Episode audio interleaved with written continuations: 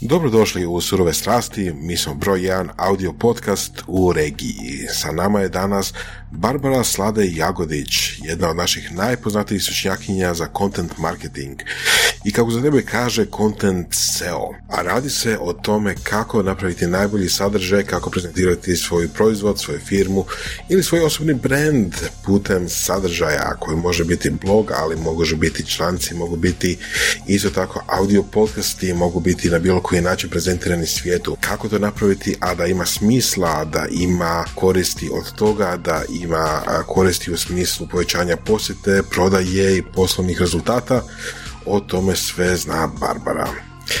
A mi snimamo i dalje. Podržite nas na Patreonu, Patreon i platforma gdje možete dati 1, 2 dolara, eura mjesečno da nas podržite da dalje kreiramo ovakav sadržaj. I tu je naša akademija na academy.survestrasti.com gdje možete poslušati lektire. Lektire su sažeci knjiga, ali ne samo sažeci knjiga, nego i naša osobna iskustva, naše osobne viđenja tema kao što su komunikacija, kao što su leadership, kao što su marketing i prodaja tijekom našeg dugogodišnjeg poslovnog iskustva. Uživajte u razgovoru sa Barbarom i slušamo se drugi put. Ovo su surove strasti. Znači, e, jesi, fa, jesi fan Fight Cluba? Jesam. Ja sam isto. To mi je to. Ja sam Ja ga gledao volim 23 te- puta. Ja ti volim te muške filmove. Ozbiljno? Da. Ne volim ono plaći, volim... a. Notebook. Mislim, simpa je notebook. Kome nije simpa? Pa moraš biti stvarno od kamena da ti nije simpa, ali, znaš. E, ne znam, Ovaj, meni- Ali ono, nije mi sad, znaš, ne bi mi ni u top 100 ušao. Jesi plakala na Notebook? Ne. Bilo A mi jesi? je, bilo mi je kao... a, Znači svakome, znaš, to je baš onako... a, A jesi plakala na zelenu milju? Nisam, ali znaš na šta jesam? Na Na hačik. A na hačiku, a? Na pasa. Znači, tako da, ono, to mi je baš bilo super. Ja sam plakao na čovjek na mjesecu. Jesi gledala taj film? Man on the Moon. Tom Hanks? Ne, ne, Jim Carrey. E, Ne, po, nisam. po Andy Ili jesam, Kaufmanu. nemam pojma. Na zadnjoj sceni se uvijek rasplačem.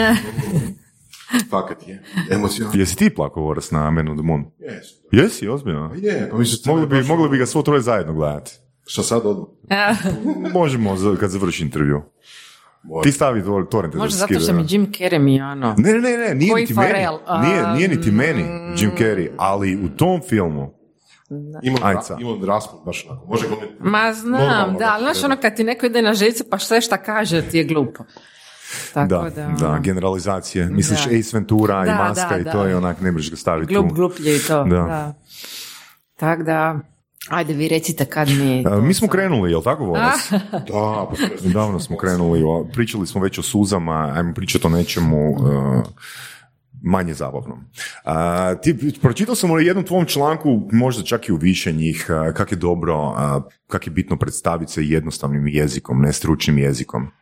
A, pa nam možeš dati za početak a, verziju stručnog predstavljanja Barbare Slade i Jagodić i verziju, ajmo reći, za obične ljude, kako se predstavljaš. Pa, ajmo reći da sam to i testirala. Ja? Mhm. Kad sam počela sa uh, svojim radionicama, ja sam kao, ajde, radim se, uh, SEO copywriting, radim SEO writing, radim optimizacije za web, radim content marketing i 90% ljudi koji me pitalo, aha, ti radiš oglase za Google i Facebook? Ne. Znači, ljudi ne znaju što je ko. Sad već znaju. Prije 5-6 godina kad je to sve krenulo, šta je content? Znači, oni su samo čuli marketing. Mhm. Aha, to je digital. Aha, baviš se digital. Ti si digital marketing stručnjakinja, znači radiš oglašavanje za Google i Face. Ne.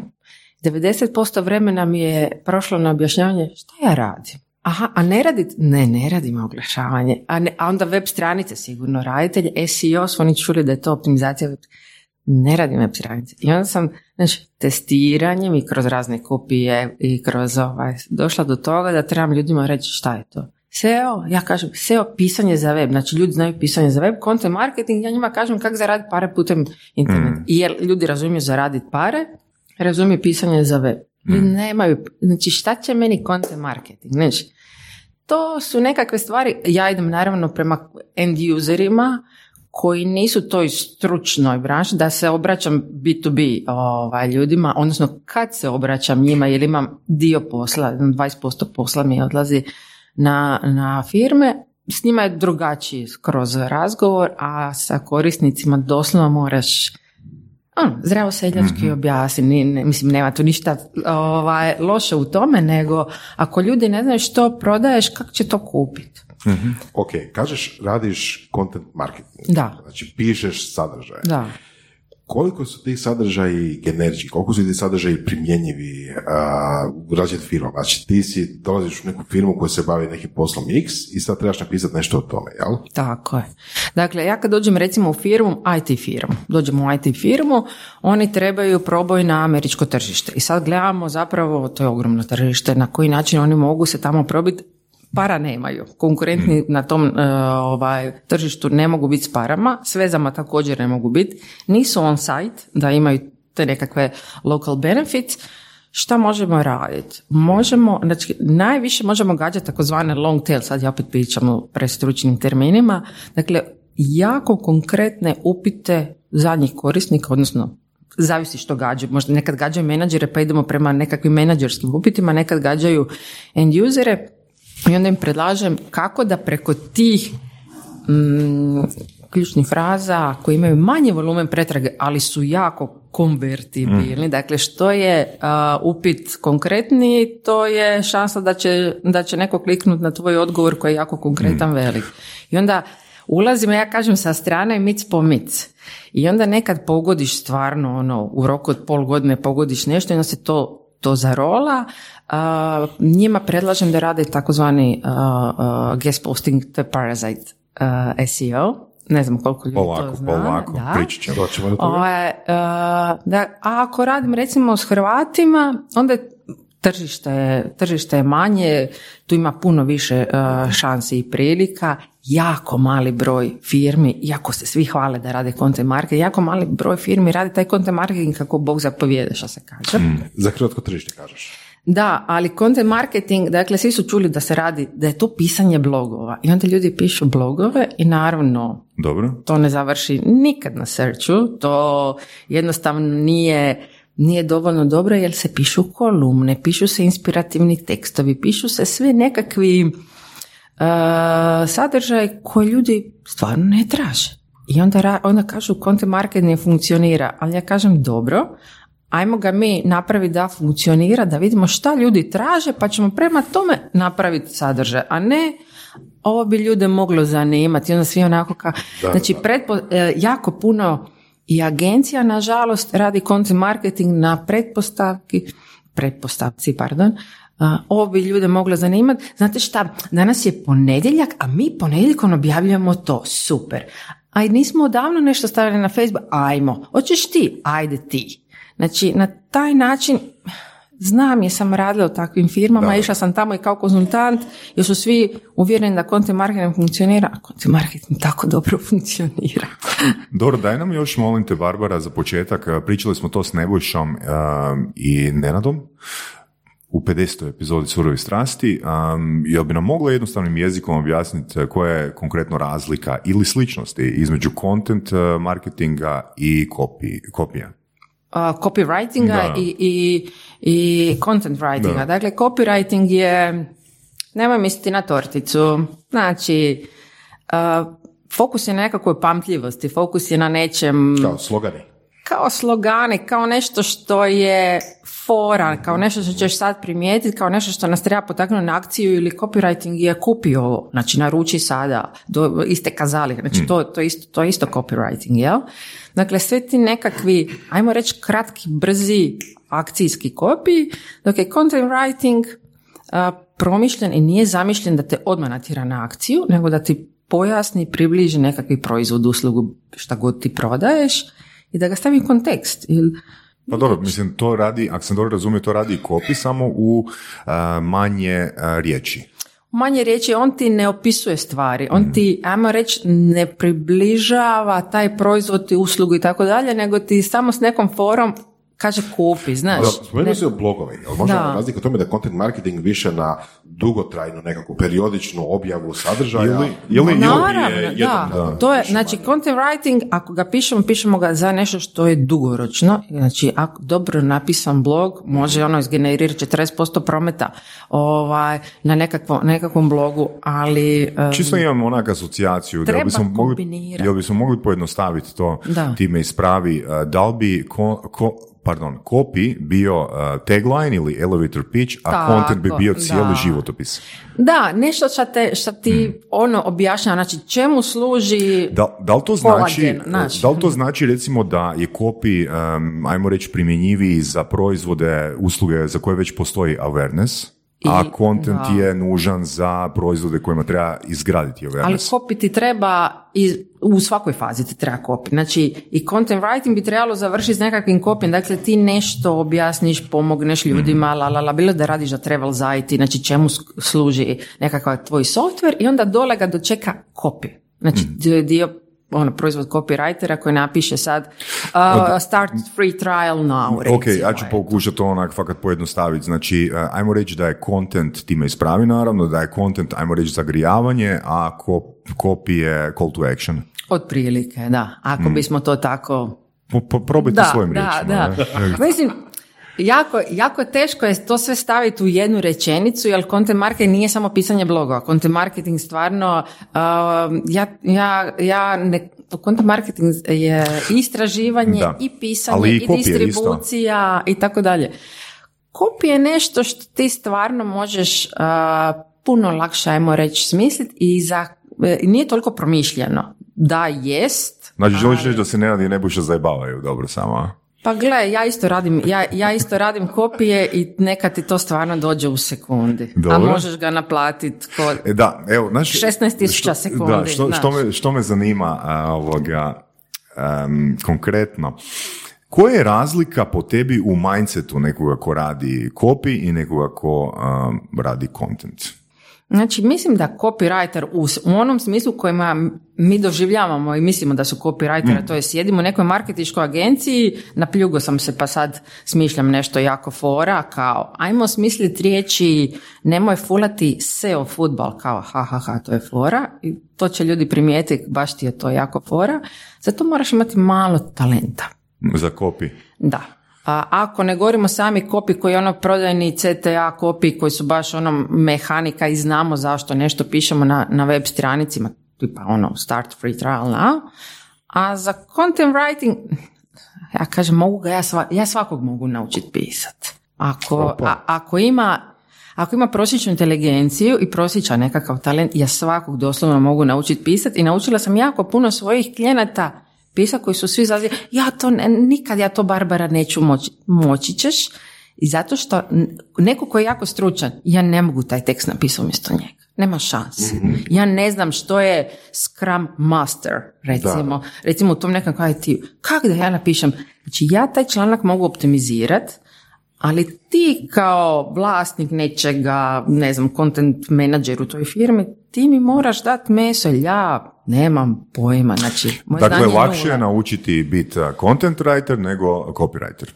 Mm, Pa sa copywritingom ja bi te mogla naučiti za ovaj online dio, ali za ovo ćeš ti biti jako a, funky, inovativan i, i smisliti tu nekakvu foru, to te ja ne mogu naučiti. To je onaj, onaj, onaj ma- mali dio talenta koji ti fakat Ti treba. da. i radionice, ali tako? Da, da. I to mi je super kad kažeš da možeš svakoga naučiti zapravo content writing, jel? Um, koliko ljudi je svjesno potrebe za tim da trebaju naučiti content writing? Koliko ljudi uopće dolazi na takve radionice? Je li to uopće nešto što je a, postoji svijet u- svijest u tržištu ili je to uvijek onako neko kapne pa dođe slučajno? A, ne da kapne, nego ga ja to rasprodam tipa u prvih 7 do 8 Znači, dana. ljudi su svjesni da trebaju doći Strašno, nešto. strašno. Ja sam prije imala samo content marketing i social media marketing i onda je social media marketing u jednom trenutku počeo kapat. Jer su kao svi znamo, svi imamo već Facebook i Instagram i tako je to. Onda sam odustala od toga što kapa. I onda sam skužila šta ljudi najviše traže nakon content marketing radionica koji budu oduševljeni jer kaže, ali mi bi htjeli baš naučiti pisat. I onda sam napravila SEO, a, pisanje za web, koja je rastura. Znači, nakon content marketinga doslovno se svi ti ljudi zapišu opet za SEO i krenu raditi i imam par klijenata koji su stvarno napravili čudo. Znači čudo. Ova, a jedan od tih je baš bio ono, ja to ne mogu i tako dalje. Isto kao što sam ja, ja na primjer zazirem u svog glasa. Znači meni je ovaj podcast, meni je ovo naš probijanje. ma- Ne Dobar znam. glas. Ne znam, jednostavno naš svi... Nemoj hvaliti, nek se bedira dalje. Svi imamo te nekakve svoje, ne znam, zabriješ to u glavi, kao Isuse, moj glas, katastrofa. Tako da meni su nagovarali da radim i YouTube i da radim podcaste, znači ja sam bila no, nema šanse, jednostavno to nisam ja, a mogla bi recimo ono, ispred pozornice ko Fidel Castro, 5000 ljudi, ja 5 sati, ili ko papa pričati. Jel to samo znači da si za video podcast? Ne, o još gore, se užas. Znači, ne, jednostavno nisam, nisam se Dobro, tu sad, nekako, za sad. nekako oslobodila, ajmo reći. Nisu svi za sve i mislim da ne trebaju se svi ni svugdje gurati ako nešto ti... mm, Ali ovaj, ja bi recimo da idem u taj podcast, nekog bi zaposlila da to radi umjesto mene. Krenuli biznis, a? Da. E? Uh, daj nam ovak, recimo, mi volimo, mi surovi strasti jako volimo primjere. Ajmo zamislit uh, situaciju, Barbara, da sam ja dreser ili trener dreser pasa. Dobro. Imam uh, 10.000 kuna i koji su moji koraci da se ja pozicioniram. Znači ti si novi dreser pasa, Mm. živiš gdje? Živim u Zagrebu. Živiš u Zagrebu i ciljana skupina ti je, Su ljudi koji imaju neposlušne pse. To su To su ljudi koji Ok. imaju ps, neposlušne To su, to, su, to su recimo ljudi od 20 do 50 godina, to jel, nisu jel, to, jel to bitno za target? Pa Za- da, ja uvijek, Je. ja uvijek volim, ja uvijek, znači prije nego što radimo bilo kakvo Mhm. istraživanje, ja provedem dan, dva, tri pričajući sa tim biznisom. A i- kako ću ja znati da li su to ljudi od 20 do 30 ili ne znam, od 34 do 46? Pa to ću ti ja saznat A kako? prilike. Tako da ćemo napraviti nekakvo ovaj, malo istraživanje i da, i da ću, da ću gledati ono s kojim problemima se bave ti ljudi i na koji način i gdje. Znači, ja se- Sigurno nisi prvi. Da, ja Znači, se javim, ja se javim tebi, ja se javim tebi i kažem ono koji je moj cilj. Moj cilj je imat, ne znam, grupne radionice od desetak Ja ti- vlasnika pasa i onda ti ideš u istraživanje. Ja ti, ja ti istražim recimo tržište. Kako, anketama? Ili anketama ili, ili nekakvim drugim načinom. Dakle, ja se pravim da sam... Znači kao glumica a, odeš Da. kod moje konkurencije. Tako je. Znači, najbitnije... Kupiš psa, kupiš psa Najbitnije, i najbitnije, mjesec dana najbitnije je prvo vidjeti tvoje mjesto na tržištu. Znači i prilike, i znači što, što se radi. Nakon toga idem u keyword research, gledam gdje su tamo, tamo prilike i onda radimo nekakvu strategiju šta ćemo s tebi napraviti. 10.000 kuna nije baš nešto, nešto previše, Evo, deset i pol. ali recimo ako si u Zagrebu, znači ja kao prvo biznis sa psima uh, i bilo što sa uh, kućnim ljubimcima i djecom je super biznis. Znači to je, to je, to je odmah sjajno i to, i to je put uh, ovaj, do para. Ali uh, ja bi napravila keyword research, napravila ti biti strategiju, ok, radit ćemo ovakav, ovakav dio kontenta, napravit ćemo Google My Business definitivno, to je lokalni biznis. Znači, ako si ti u Zagrebu, neće ti dolazi vjerojatno ljudi iz Splita ili Osijeka i ne znam šta, možda i hoće, ali mi ćemo se recimo fokusirati prvenstveno na lokaciju gdje ti Ok. jesi i onda ćemo rješavati kroz nekakva videa prvenstveno kako ti radiš sa tim psima. Ali ja nisam za video. Ali nekog ćeš angažirati za video. Ok. Znači, ne moraš ti raditi taj video, niko ne mora raditi sve u firmi Dobro. nego možeš angažirati nekog drugog. Ako nisi za video, napravit ćeš to na nekakav, na nekakav drugi način, bilo kroz ilustraciju, bilo šta. Znači tu blogovi ne bi bili prvi izbor. Mm, Ja bi tu više išla, da, išla bi na blog, išla bi na web stranicu, ali prvenstveno mene tu zanima tvoje ponašanje prema psu i šta ti radiš sa psima. Dakle, nije... Mogu uzeti recimo Cezar Milana i napraviti deepfake. Da? Don't. Ali, uh, znači, nije, nije svaka content marketing strategija identična. Ne znam koliko, da, imali bi malo, malo uh, faka, jel? Q&A bi imali na tvojoj stranici, ali prvenstveno, obzirom smo mi kao ljudi jako vezani za naše kućne ljubimce, kao što ja želim upoznati tetu svoje djevojčice u vrtiću i želim znati gdje i kako se ponašaju, tako a, da ti dajem svog psa, A, ajde da ja vidim prvo kako Saša radi i ono na čemu bi definitivno prvo radila su recenzije drugih korisnika. Dobro, je li to nešto generički ono, raditi recenzije? Mislim, pročitao sam u tvojim člancima da u biti za sve, za sve preporučiš recenzije. Recenzije su za ovakav tip biznisa izuzetno bitne. Jer to Ali je... za svaki su, nisu li? Pa za svaki, ali ajmo reći za ovako nekakve uh, emotivne stvari, bitnije su mi recenzije od blog posta. Znači, uopće me ne zanima, ne, Koliko, koliko se fejkaju recenzije? jako puno. Jako, Ok, jako Ako ljudi puno. kuže da se fejkaju Ne, ili to... ne. Znači, odite na Amazon i pročitate recenzije, ako ste običan user, jednostavno nećeš skuži koji je plaćen, koji nije preko Fivera Dobro, zato treba, zato treba da. ići na Goodreads. Mislim, ne kažem da, na Da, Goodreadsu da. nisu fejkani, ali su u znatno manjoj mjeri fejkani. I na. TripAdvisoru su i po Facebooku, čuli se šta se događa po Facebooku, jedan restoran drugome i tako dalje, ali je- još uvijek su recenzije ona nekakva preporuka onog tamo nekog čovjeka koji je recimo bio kod tebe kao što ti si dreser pasa i onda ja više vjerujem njemu nego tebi Saša da si ti baš jako super. Rekli ono. jednu zanimljivu stvar, a to je da, ono, vjerojatno Saša nije prvi sa tako nekom radionicom Da. se i da sigurno se može nešto naučiti od konkurencije, od njegovih, jel, tako. A, a što ako neko ima relativno unikatnu stvar, unikatni proizvod? Mislim, tako im situaciju, eto, ja sa Equinoxom, znači platforma za augmented reality, Da. znači ono, nije baš nešto da ih ima ono 15 na tržištu, nema ih ni, ni tri, ni dva. Šta onda? S nečim unikatnim. A, dakle, ako nema potražnje, stvoriš potražnju. Ja kažem, ako nema potražnje, moraš stvoriti, stvoriti, to možda ružno izvuči, stvoriti problem Dobro. koji ćeš ti sa svojom firmom, svojom proizvodom, uslugom riješiti. Znači, n- jedan od primjera mi je, znači oni s onim čukljevima, ko je do, do, do prije dvije, tri, pet godina znao da je, da je ona kost na koju imamo svi na nozi, da je to jako velika i problematična kost i onda su svi počeli s ovim nekakvim uh, ispravljačima za čukljeve. I Da. tad smo prije jedno četiri, pet godina svi saznali da imamo užasno velik problem sa Nemam nogom i sa pojma. ču- Ne znaš šta Ne, ne, čukljeve. veze. Znači, Nikad to, je, to je to je primjer u, u, u ovako manjem... Dobro, ja dakle, sam toliko needuciran da, da nisam niti znao što je to Fortnite. Really? Sad sam ga saznao, preklinca.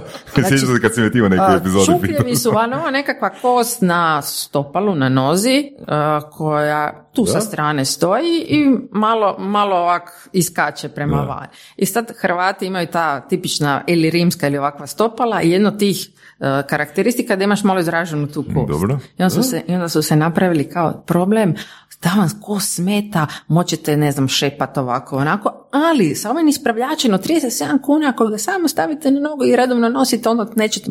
Znači, napravili su taj problem, ali su stavili proizvod koji je dovoljno jeftin, da ćeš ga proba, mislim, šta ti je 37 kuna, kao, Da. i onda fakat gledaš, svi smo gledali nogu, čuć, imam i ja to. Da, evo, to je recimo, ok, taj, taj dio, ono, mislim da, mislim da razumijemo, ali znaš koji bi bio interesantan isto stadi a, meni osobno, a, recimo, stvori problem. Fidget spinner. O, znači, fidget spinner, ono, koji konkretno problem fidget spinner, spinner rješava? Nemam osim, pojma. osim problema, ono, želim biti ko svi ostali, ali kako doći do, ono, cool kids koji će taj fidget spinner, ne znam, plasirat na YouTube ili gdje već, da svi požele imati taj glupi fidget spinner. I to je bilo pomama koliko, mjesec, dva, tri Da. i onda je to... Ali sasvim dovoljno da od nečega da, ki se može da. za 10 lipa napraviti se digne tih 37 kuna, na ili koliko. Mislim, mislim da, koliko se sjećam, ali stvarno me nemojte sad uzeti za riječ, mislim da je to bilo da rješava ADHD kod djece.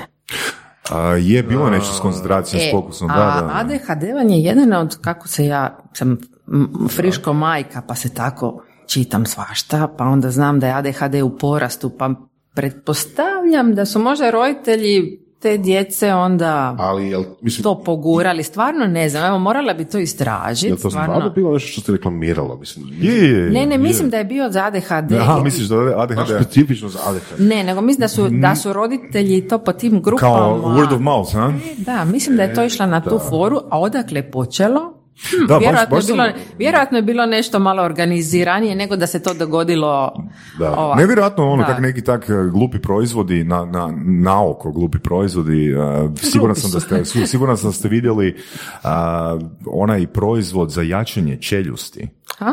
Niste vidjeli taj Žvakaću proizvod? gumu? Da je kao, kao ovoga, imaš plastično, hajmo reći ko tulac neki koji ti, ono, ta ekipa koja ga oglašava ima oko, oko lančića, znači, ono, oko vrata i onda ga stave tipa, ne znam, dvije minute dnevno a, u usta i stišću. A zašto bi ja jačala čeljust?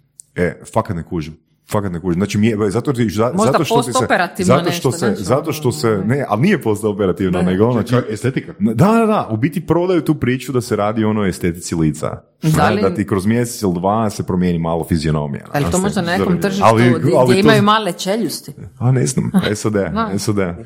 Kojiš možda kao što se u, u Koreji Mislim, svaki bi neko jako to se rade, jako Ono, se rade ovaj, operacije i dekonstrukcije lica kako bi bilo ovaj, evropsko, tako da možda tamo, ne znam, fakat nemam pojma, prvi. Mislim, da li, da li zapravo ono na primjeru tog, ne znam, žvakača ili, odnosno, ojačivača čeljusti i fidget spinnera, možemo zaključiti ako imaš ono fakat neograničeno love da iz svakog, svakog govna možeš napraviti neki ono hot proizvod.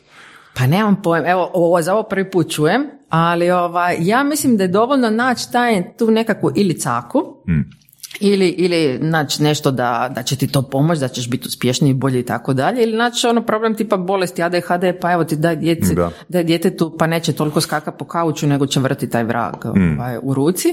Tako da ovaj, mislim da se sve može prodati nekim ljudima, Da. nekom tržištu. Kao u primjeru Baneta iz ovoga, Kozmodiska, Kozmodiska, da, da, da. izgleda, kako, kako je, kako je bilo slogan? super, to je bilo super. Izgleda Da. smiješno, ali deluje. Tak, Da, tak, da, da, I, ova, i, i gledate, jako, jako puno sad ima upravo tih uh, fake proizvoda, recenzija i tako dalje, fake doktora po novinama, mi vjerujemo doktorima. Znači sve što ti doktor kaže ili čovjek u bijeloj kuti, uzmeš ga sa Shutterstocka i staviš da je to uh, Ivan Marković, uh, Da, ima onaj poznati lik sa Shutterstocka. Ma da, eh, taj koji je. HZZO ovaj koristio, Da. ali da, znači sve što ti govori nekakav doktor, svi koji vrte taj časopis, bakice i tako je to, a doktor je. Znači doktor je to rekao.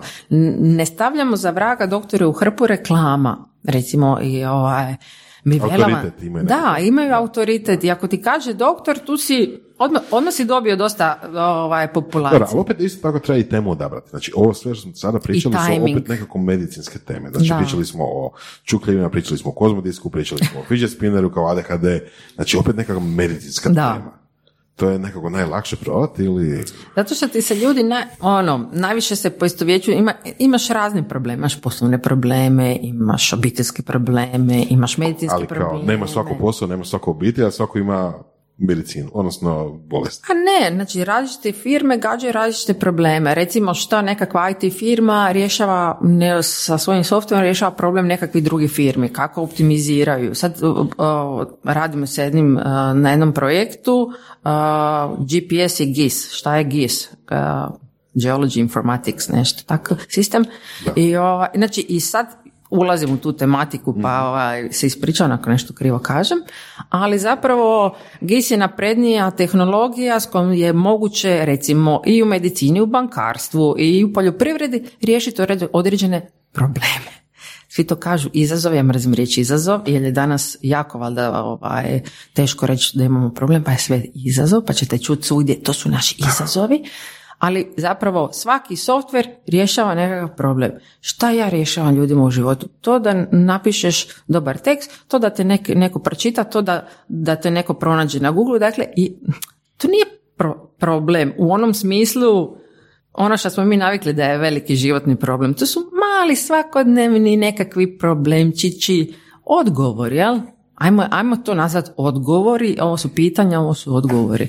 Tako da moraš negdje uletit, Recimo, ja sam bila prvenstveno fulala to komunikacijski da sam išla prestručno. Onda sam išla preširoko. Znači, u- u pisanje. U komunikaciji content marketinga i SEO copywritinga. Dakle, onda jedno od pitanja isto bilo vi predajete kreativno pisanje. Ne, ja ne predajem.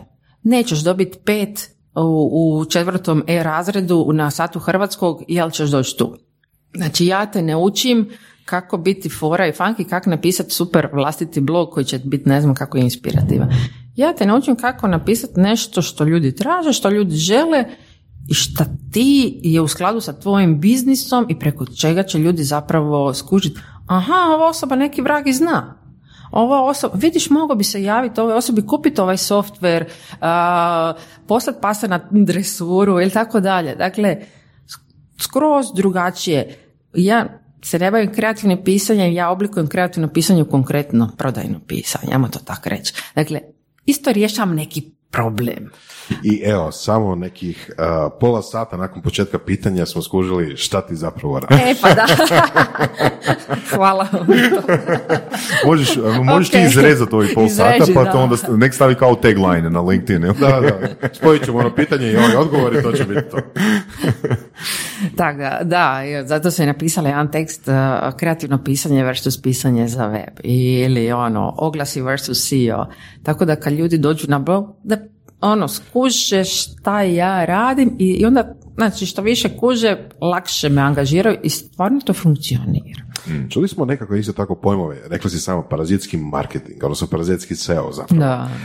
Um, evo, može sad vrijeme da pričamo o tome. Da kažemo, da kažemo o parazitiranju, o uhljebskom SEO. Danas sam stavila sam Uhljebski SEO. Uhljebski SEO, da. Opa. Ovaj, mislim, to, to bi samo mi Hrvati mogli razumjeti. U principu to je kad eh, se ne nastaniš kod nekog drugog i od tamo, i od tamo postaneš popularan, odnosno hraniš se, hraniš se od toga. A parazitski SEO možda ružno zvuči, ali to je eh, normalna i, i nije black hat praksa. Dakle, nije nešto što je ilegalno, to, ajmo reći, to znači pisanje guest blogova za Dobro. na nekakvim puno popularnijim on, uh, web stranicama, odnosno stranicama sa višim domain authorityjem, da ne ulazim previše u, u stručne stvari, pokušavam ovaj, pričati tako da me razumiju ljudi. Znači recimo tvoje pisanje za žene novac je parazitski marketing. Pa recimo da je. Ali oni nemaju, nemaju toliki domain authority da bi ja sad od toga nešto strašno, strašno puno profitirala, tako da mislim da, da ćemo se uskoro, uskoro u domain authority tu negdje, negdje i približiti. Više tu govorim o Mediumu, Quori, YouTubeu, Google sajtovima, LinkedInu. A, znači, ono, 90 skor pa na, pa na više. A, recimo Sam Rush je prije, za nas EU stručnjak je imao ovaj guest a, blogging servis, ugasio ga je lani. Zato što je skužio šta ekipa radi. A Hrevs je imao isto drugi, drugi jako poznati alat koji svi živi koristimo, isto imao ovaj, e, taj servis i onda je jedan Joshua, tamo jedno 2015. do 2017. pucao na svoj blog sve, na kraju su ga zaposlili kao head of content na Hrevsu.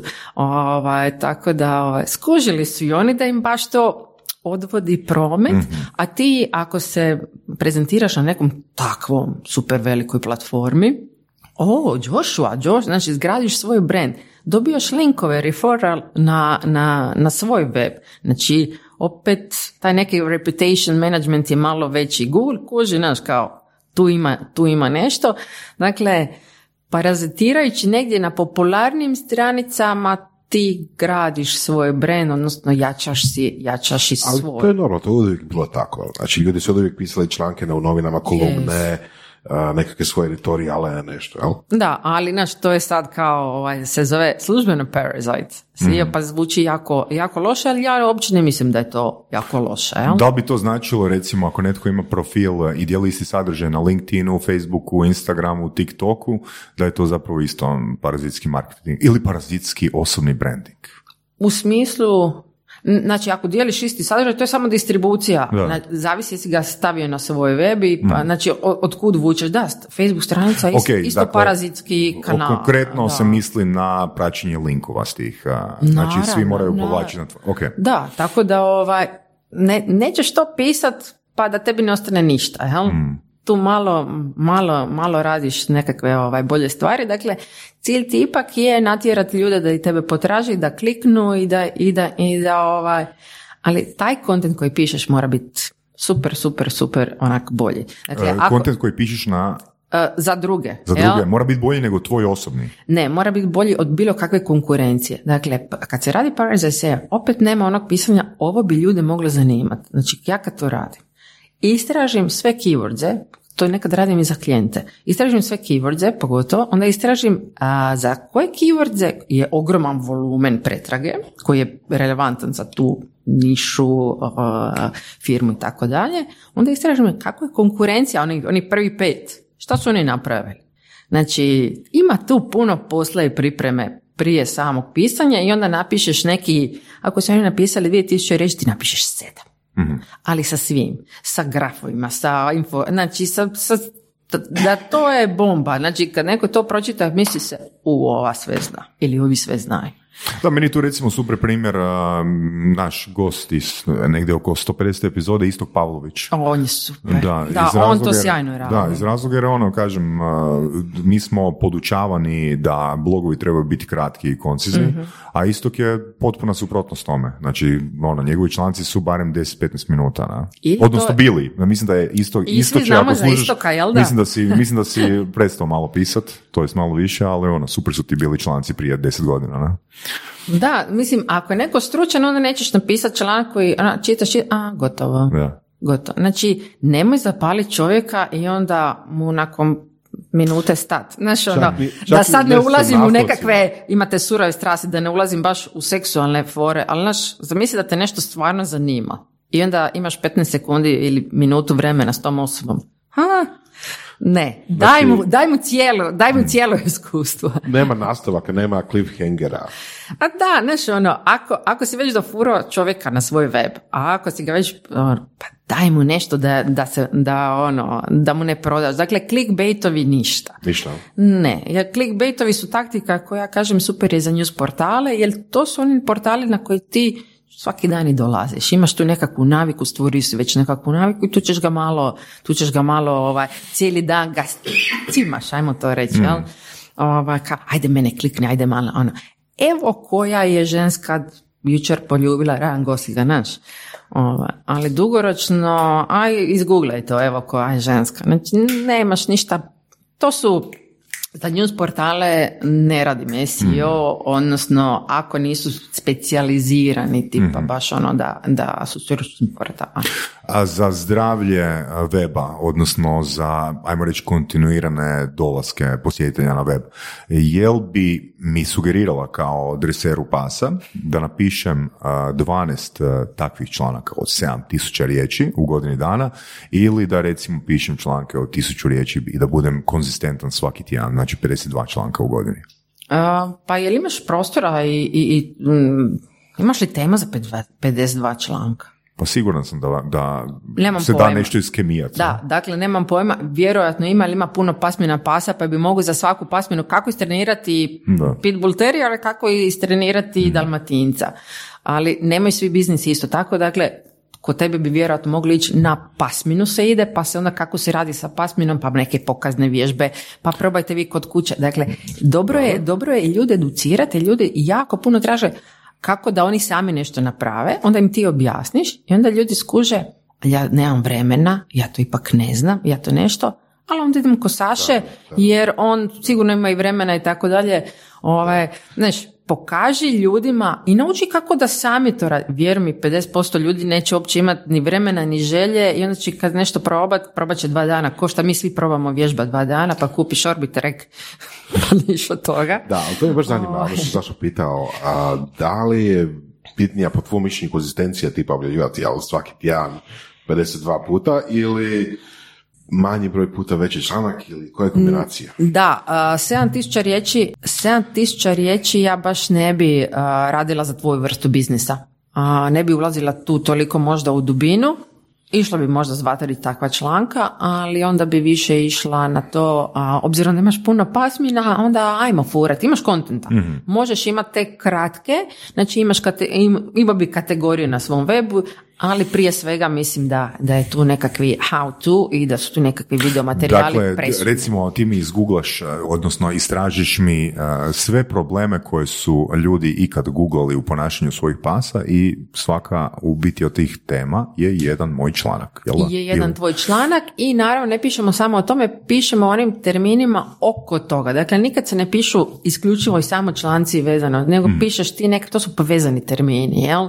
Ako pišeš o, o, o mesu, onda ne pišeš samo o mesu, napišeš i o tome kako peći na ulju, na kojem ulju i priprema i tako dalje. Dakle, kako...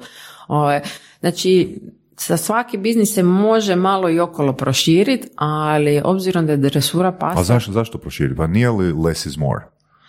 Mm, Ne u svakom, ne u svakom biznisu. Dakle, ako si, recimo, prodaješ, mi smo radili volje meso u Agru, pa zbog toga, ovaj, samo ga- dakle, ako uh, radiš meso, onda ljudi imaju određene stvari, probleme koje su oko tog mesa. Od roštilja, do pripreme, do prepoznavanja, do uh, je li zdravo peći na ulju ne, na čemu se radi u, uh, meso većinu vremena. Znači, preko tog sadržaja privučeš čovjeka na svoj konto i vidi, a ima tu i neka meso. Znaš, o, malo i pre, stavljaš u kontekst nekakve stvari. Nemam pojma ništa o dresuri pasa da ti sad mogu iz glave ovaj, reći šta bi to bilo vezano, a da li su, ne, nemam pojma, Ne, dakle ne znam, da li su to a, frizure, da li su to oni kušini na kojima oni sjede i tako dalje, dakle a, tvoj biznis u početku, znači fokusiranje na jednu stvar, ali imaš i puno drugih stvari vezano za pse koji bi mogli tebe staviti stavit u kontekst a, i privući pažnju preko neke, neke druge stvari, znaš. Ima, lju- ima, ima stvari koji su... Recimo s fotografiranje mene i mojih pasa sa nekom starletom trenutno ne, aktualno. ne. Ne, a? Šteta. To je bilo malo parazitski. da. Da, da. Se, se, polu celebrity endorsement. da. Ali da, ovaj, jako bi bilo dobro, znači za početak recenzija, ono, ja, ljudi mrze influencer marketing i svi joj influenceri su paraziti, kad smo već bili kod parazitskog CEA, ali u principu ja mislim da influenceri za takvu nekakvu branšu, recimo, a, mogu jako puno pomoći, ali recimo, kako je pas od, sad ću bubnit, Luke Niđetića, od postao od agresivno, znači mediji će više se za to zakači, ljudi će se više za zakači, znači poznati motiv privlači ljude. Kad imaš bilo kakav insert poznati motiv u naslov, ljudi se, ljudi se više kače. Recimo, ja kažem da u svakom naslovu bi trebao biti poruka čitatelju. Ti, vi, žene do 40, žene iznad 40, spličanke, zagrebčanke. Jer zašto? Recimo, ja sam žena iznad 40, a, spličanka, digital market, znači to je sve, neko piše, a, sve spličanke iznad 40, ma što su spličanke, klik, klik, klik, klik. A, Zagrebčanke će to, drugo to je klik, nekako za klik, klik. novine, to je Da. nekako za vijesti. A Ali i za njegove, proizvoda- ali i za njegove, dakle, svi ćemo mi kliknut uh, na neko ko je uh, poznat, dakle, nije bez razloga da news portali koriste poznate ljude, jel? Klik će se i na to i preko pasmina, dakle, tebi svi vlasnici pitbull terijera. Klik, klik, klik, znači, i želiš samo njih.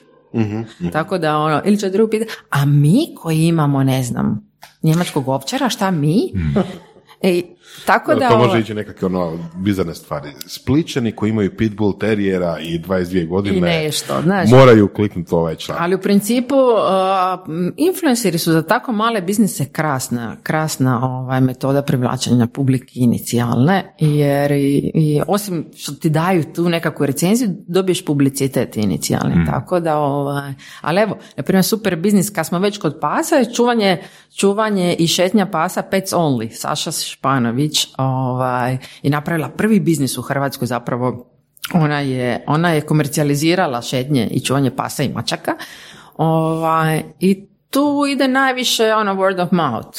Dakle, tu nikakve web stranice, ništa. Dakle, to je Facebook, to je ono brza nekakva usluga i tu idu nekakve preporuke. Aha, ko je tebi čuva mačku? Ona. Ko je te- znači, to su nekakve stvari isto ko za vodoinstalatere, isto ko za nekakve električare, ali dobro je imati web stranicu ako si vodoinstalater i električar, zbog tog lokalnog SEA. Recimo, meni nešto pukne, servis b- bojlera Trešnjevka, ja to googlam, ja ne googlam um, čovjeka koji se Kako? zove Kako u 30 Mate minuta servisirati bojler? To ne googlaš. ili kako sam. Znači, muški jako googlaju how to na YouTube, oni sve žele sami. Znači, popravljanje po kući i kako uradi sam to, gledajte ta videa, to ima jako puno vieweva, jer šta će meni instalator, budem ja to sve sam. A mi smo ženske, dajte da ja nazovem frajera da dođe. Ovaj, tako da, za svakog drugačiju vrstu kontenta. Dakle, video kako a, promijeniti pipu muški će to gledati. Ja to nikad neću pogledati. Meni se to ne da. Ok, spomenuli smo YouTube, spomenuli smo uh, TikTok čak. Um, kakvi su odnosi content marketinga u odnosu na platforme? Koje platforme bi bile više orijentirane za content marketing, koje ne? Recimo Twitter je ono, po svojoj prirodi onako malo kraći mediji i tako Da. nešto. Da li tu ima smisla uopće razmišljati o kontekstu?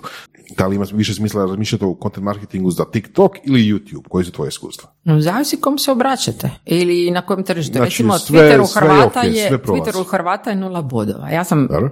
imam preko, ja mislim, 11-12 tisuća ljudi, nisam tamo već dvije godine, jer Twittera nemate ništa. Znači, Twitter je a, jako dobar, a, u, govorim za Hrvate, jako dobar za ono, političare, nekakvu brzu stvar i za nekakve katastrofe kad se dogode. Ja ne djelujem u području katastrofa, novinarstva, PR-a i tako dalje.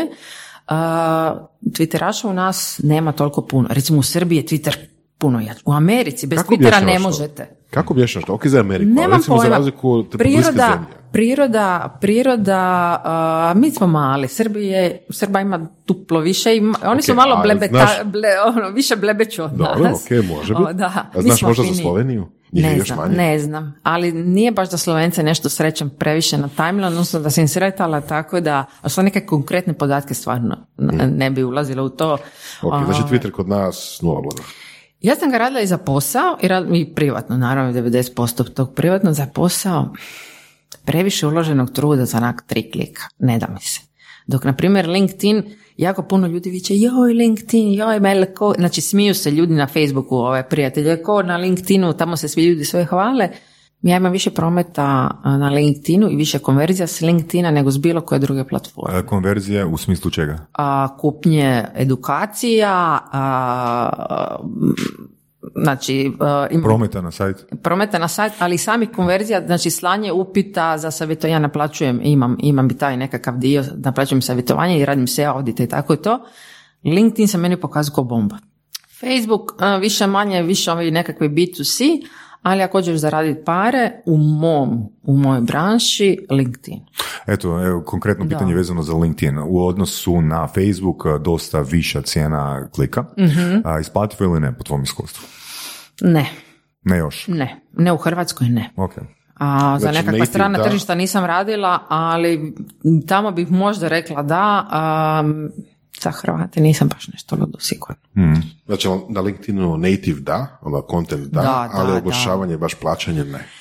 Pa zato što je na LinkedInu, e, to je više, znači mi svi volimo čitati znači, od, od Saše, od Ivana, od Barbere, ne od nekakve firme slade i ne volimo, znači social media su društvene mreže, mi se idemo družiti, idemo razgovarati, ne idemo klikati tvoj sadržaj, ne idemo čitati tvoje reklame i ne želimo sponzort stvari, želimo da više manje da je to nekako prirodnije okruženje, Kažeš što vrijedi za LinkedIn isto.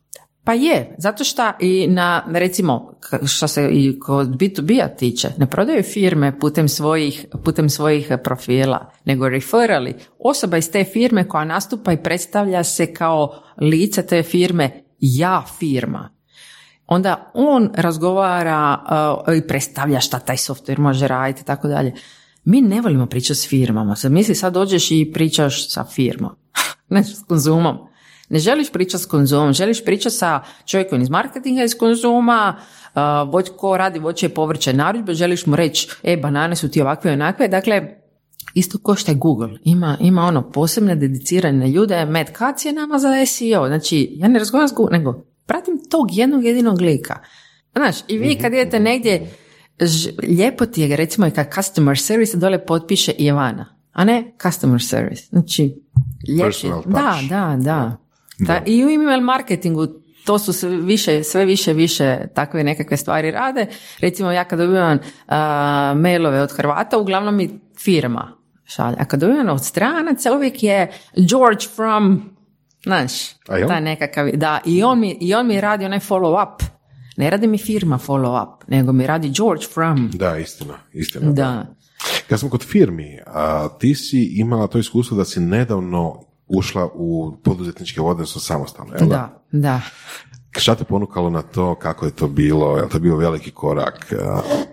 A, pa, ajmo, ajmo za one koje ajmo, ovaj, mene još ne poznaju. Dakle, ja već 20 godina radim za nekoga. Uh, prvo sam radila za uh, izdavačke, izdavačke medije, dakle uh, večernji i jutarnji, onda sam prešla u tadašnji Agrokor, onda sam ja tu sve nešto nešto malo isprobavala, onda tu me, tu me digitalni marketing jako počeo zanimati jer sam vidjela da ima jako puno prostora, a kako sam sama potekla zapravo iz, jel, iz izdavaštva gdje se puno piše, content marketing mi je sjeo ko budali šamar, znači to mi je bilo nešto savršeno, gdje sam se ja vidjela. Onda iz tih nekakvih različitih iskustava sam skužila, aha, ok, ovaj kontent funkcionira, ovaj ne aha, šta je to SEO? Onda sam ja onak prvi put, što je SEO, valjda 2012. bilo, šta je to SEO? Znači, nemam pojma. E, ja sam kao, ja sam profesor jezika, inače, koja je završila, novinar, e, završila u novinarstvu i onda su je povukli u, u firmu. I onda sam skužila da to funkcionira. Otvorila sam i svoj obr, bila paralelno naravno uz dozvolu, gdje sam radila edukacije, ali prvenstveno recimo za lošku školu PR-a, pa za, ova, za ove zone. Ja sam skušala da ljudi mene pitaju, a Barbara, bili ti nama jedan na jedan rada? Bili ti na, ovo nam se jako svidjelo i tako dalje. Ja sam počela takve stvari nuditi i jednostavno nakon što je Agrokor otišao, ja sam otišla u još jednu firmu raditi u turističku firmu, ja sam se jako, jako sam se ovaj, lijepo, ajmo reći sad zezla sam išla uh, u digitalni marketing turističkog sektora, da, zato što kad, kad, kad, je došla korona, ko je prvi gubio poslove? Aha, zbog toga, da. inače bi bilo u redu. Inače bi bilo dobro, da.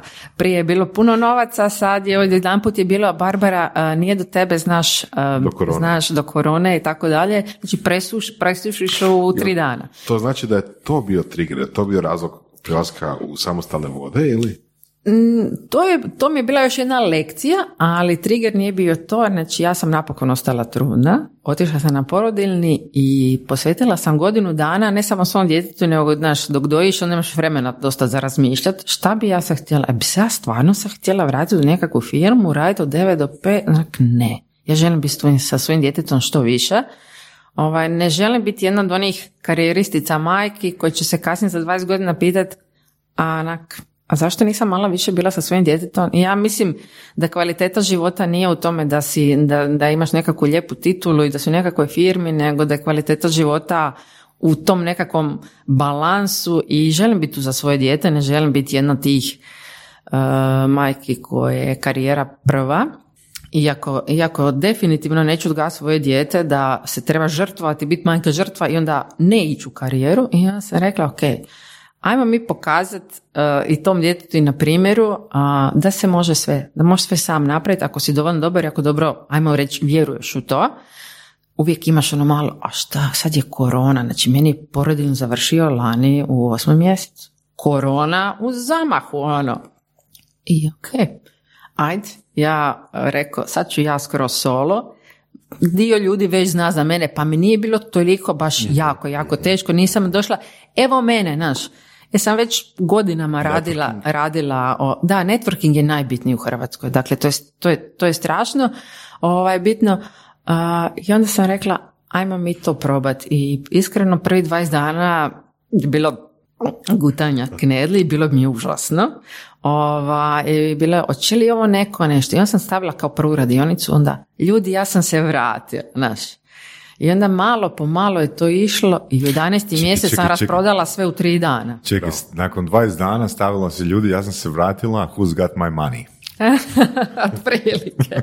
ali ne, ali u principu rekla sam, evo, ovaj, sad idem full solo, tu sam i tu mi je jako pomoglo u, u ovaj, parazitski se još si rekao, žena i novac. Hmm. Dakle, našla sam si svoju nišu. Našla sam, našla sam ajmo reći, svoje stado i platformu gdje, se okupljali, gdje su se okupljali žene koje su brinule financije. Na edukacije, barem iz mog iskustva, najviše idu žene. Na ovakvu vrstu marketinške hmm. edukacije, ne znam kako je, kako je recimo kod vas, ali na vrste edukacija gdje god sam bila, znači ja sam radim edukacije i u firmama i u e, ovaj, institucijama našim i državnim, uvijek idu žene. Žene su 90%, nije, nije čak ni 80, znači 90. Da, ja mislim da ja u zadnjih pet godina imam samo dvije grupe u koje je bilo jednako ili više muškaraca nego žena. Da, i onda sam skužila, ok, žene i novac su moj target. Mm. To su žene koje tamo imaju nekakve firmice, mikropoduzetnice i tako dalje, koji nemaju sad puno novaca ni za oglašavanje, ni za velike agencije, znači hit.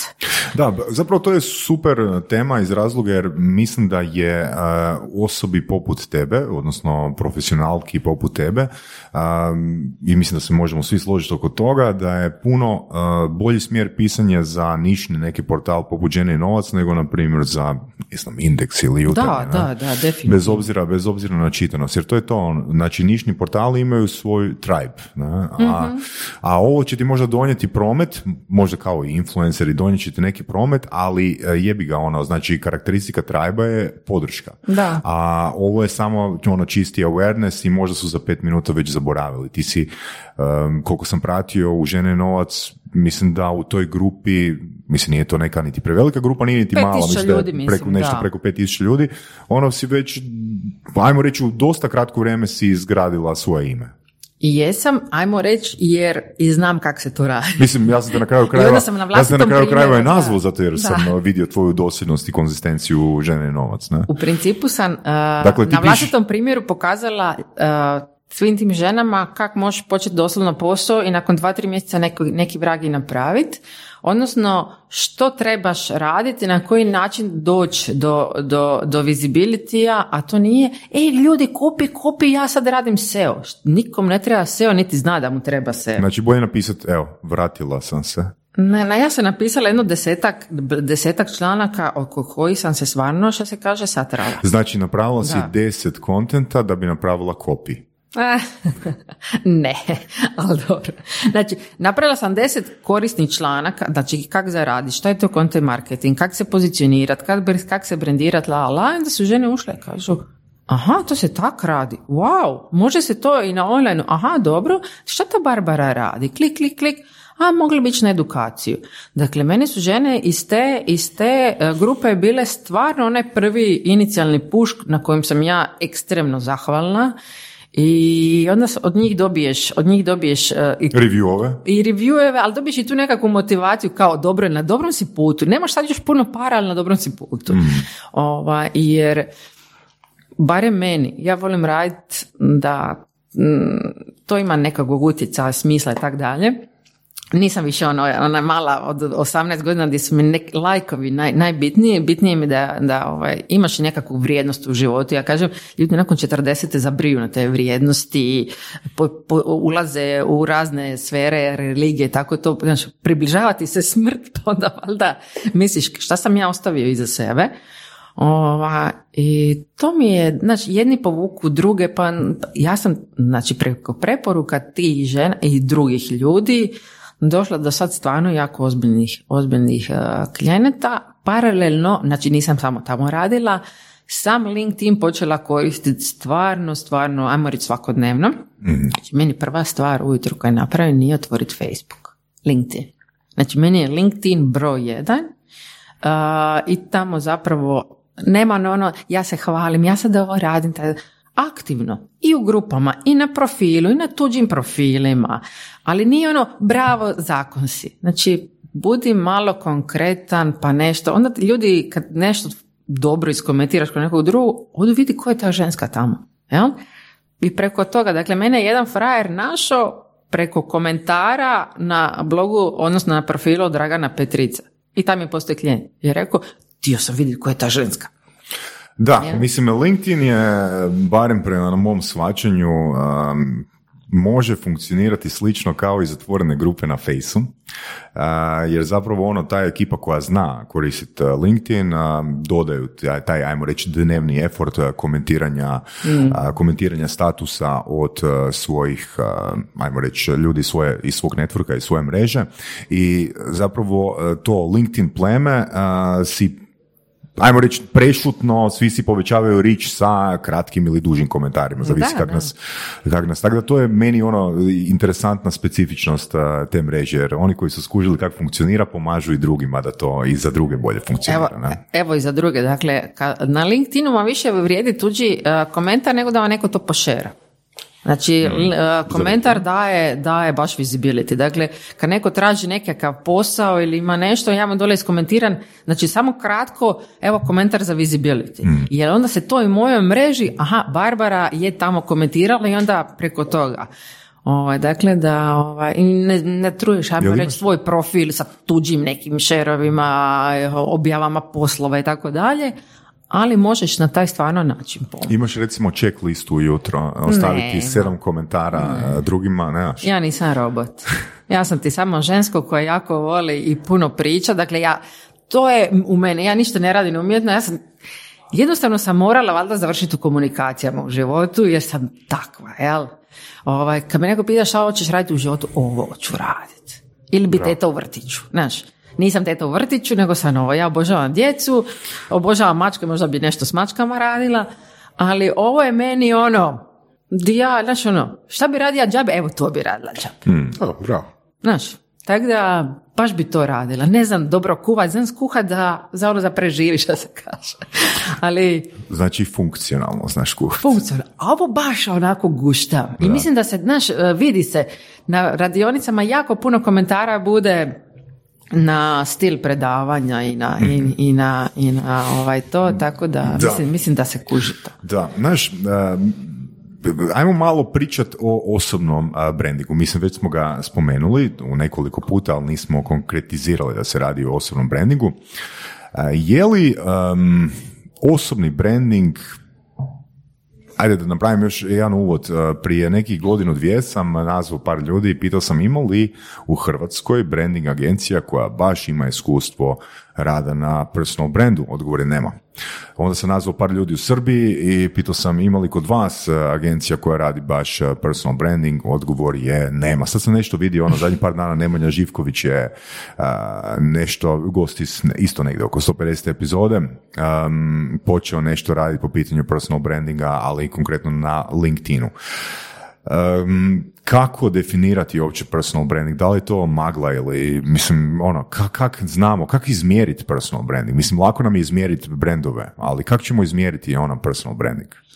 Pa zavisi za, za šta radiš, ali ajmo reći da, evo što sam ranije spomenula, mi svi kupujemo od ljudi. I onda mislim da i kad ima neku i veliku firmu, jako puno tih menadžera ne želi da ti ljudi pričaju na internetu. To je jako velika greška. Pa recimo, meni je super primjer, ne znam da, Da. li, pratiš, znam da Voras prati, meni je super uh, primjer održavanja osnovnog brenda Milan Horvat. Da. a, koji dosljedno, s- mislim da, da. čak i svakodnevno uh, dijeli teme koje nisu nužno fokusirane samo na financije, Mhm, ali izuzetno je dosljedan u tome i to nisu kratki statusi, nego su to baš ono, ajmo reći pričice i vidi se da strateški pristupa, podrž, ajmo reći o ne građenju, jer mislim da on već ima personal brand dobri 20 plus godina, ali održavanju, ono, poticanju, podupiranju svog osobnog brenda. Pa da, mislim, a, ajmo, ajmo ovako, najplastičniji, Miroslav Varga ili Escape. Da, da. Za kog smo više čuli? Da. a on je u Escape-u. Dakle, preko a, osobnog brandinga možeš pomoći i svojoj firmi, odnosno firmi koje radiš. A, ja sam a, lani preklani, ne, čak dvije godine, prije mog porodiljnog, pardon, sam imala razne treninge za employee branding. Dakle, kako a, zaposlenicima omogućiti, ne, Ne samo employer, dozvoliti, nego employee. Employee, dakle, Ok. ako imaš firmu, ajde da ti 5-6 ljudi budu lice firme. Ajde, ajde na tom rad. Ili ako ti imaš svoj, znači ja jednako firma, jel? ja sam firma, ne možda moja asistencija, dakle ja sam. Ja sam ta koja mora raditi svoj osobni branding jer ljudi žele čuti od mene šta ja imam za to. Istog Pavlović, znaš, ja ne znam ili on ima firmu, ima čovjek firmu, ja ne znam za tu firmu, ja znam za čovjeka. Da, da. Tako da ne, nema još agencija koje to rade, nismo, nismo se još amerikanizirali u tom smjeru, ali postoji sve više osvijesti o tome da bi se to moglo raditi. Zašto se to ne radi u Hrvatskoj? Zato što smo mi Hrvati selo i mi jako patimo na to šta će neko drugi reći i šta se ti sad tamo malo guraš i tako dalje. Dakle, ljudi ovaj, se vole u nas a, skrivati za imena firme. A, zato što je u nas, ako nešto i krivo kažeš, ako se osramotiš, znači nemaš onda taj personal fail, nego je to fail firme. Da, mi smo odgojeni na načinu da e, nismo kao Amerikanci, sve in front, ideš, pušiš i tako dalje. Mi smo odgojeni da onak a, neuspjeh je loš i sve se tu treba fino sakriti i sakri se i za firme i tako dalje. Ovaj, A mislim da je to ono što rade Amerikanci u tom smislu, jel? Nije, nije sve poplaćeno zlatom što oni rade, a, da je jako dobro. Znači ono, guraš osobu, ne guraš, ne guraš firmu, nego A, mislim, od, ti znaš jedno, Ivan zna drugo, ja znam treće i ne, ono, svako priča o svojoj niši u firmi, recimo. E, Da, sam, sam htio jednu stvar spomenuti, ono da, da ne izgubim misao. Spomenula si Miroslava Vargu, pa ću sam dati jedan komentar na Miroslava. Postoji nešto što je Miroslav rekao na jednoj od pivi sa ekipom, znači svojom, koji su isto, ajmo reći, neki influenceri u svojim a, kategorijama. A, evo, ne znam da li će se naljutiti ili neće, ali reću.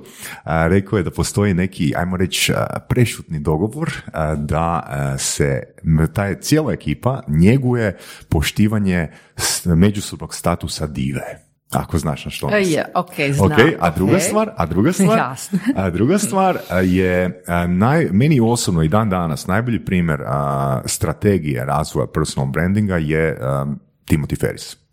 On je konkretno ispričao kako točno se treba izgraditi personal brand a, u, ne znam, pet točaka gdje ima 80% fejkanja ili jednostavno ono, ti u roku od godine dana imaš personal brand. Da. Trebaš imati par tisuća dolara i trebaš imati ono, trebaš odlučiti investirati ono, ne znam, 500 sati svog vremena i imaš personal brand. Odi, javi se deset fakulteta s nekom temom i dr- održi prezentacije, napiši ono par blogova, napiši knjigu, plati ljudima da ti napišu reviewove i evo ga, u godinu dana imaš personal brand. Isto kao što, ne znam jeste gledali, uh, ima sad neki dokumentarni film, Influenceri na HBO, Znači, gro, grozan je film, on je odličan film za pogled, jer uh, doslovno na, su testirali, uzeli su pet osoba koji su totalni anonimusi i od neke od njih su uspjeli napraviti zvijezdu. Znači, ono, u šest mjeseci ženska 250 tisuća followera, zarađuje od toga, a prije šest mjeseci bila niko ništa, a zapravo je sve isfejkala, kupovala i profile i komentare i sve. Dakle, svašta se tu može isfejkati, jel? Ako hoćeš ići na tu stranu, možeš. Ali ja radim više onaj personal branding koji ima nekakvu kvalitetu, a ovo što je rekao, samo da se vratim na, na, na Vargu, da, mi u tom nekakvom krugu zna se ko šta radi. I zna se jel neko radi dobro ili neko ne radi loše i recimo da se međusobno preporučujemo. Uh, ja nikad neću raditi Google oglase i nikad neću raditi Facebook oglase jer za to Jer ipak... poštuješ divu. Ma ne toliko, nego mislim da ne može čovjek biti uh, uh, stručnjak u svemu. Nema šanse. Znači ja nisam, ova, ja nisam, ajmo reći, Zlatko Gal, mislim, mislim kao ono Zlatko Gal sve zna, Galus Nostradamus. Dakle, zna se ko šta radi. Analitiku radi moj dragi prijatelj Robert Petković. Varga radi Google oglase. Ko radi SEO pisanje? Barbara. Znači jednostavno ne guraš se u sve, Ne svaštari se. ne Ajde svaštari se ili ako svaštariš recimo, nisi dobar. Eto, da. to je isto jedna po- pouka od Amerikanaca i od razvijenih tržišta. Od prije 40 godina. Od prije 40 godina, da. Gdje su oni rekli nema svaštarenja, ti ćeš biti sučak ovome, ti ćeš biti sučak onjome i ono zajedno ćete raditi. Jel, Da. Ali njihovo obrazovanje ide, ide u, u, u tom smjeru. Naš obrazovanje, Specijalizacija. da, Dobro, u ok. naše obrazovanje ide, aj ti nauči sve, znači na fakultetu. Da, uči sve od latinskog do matematike.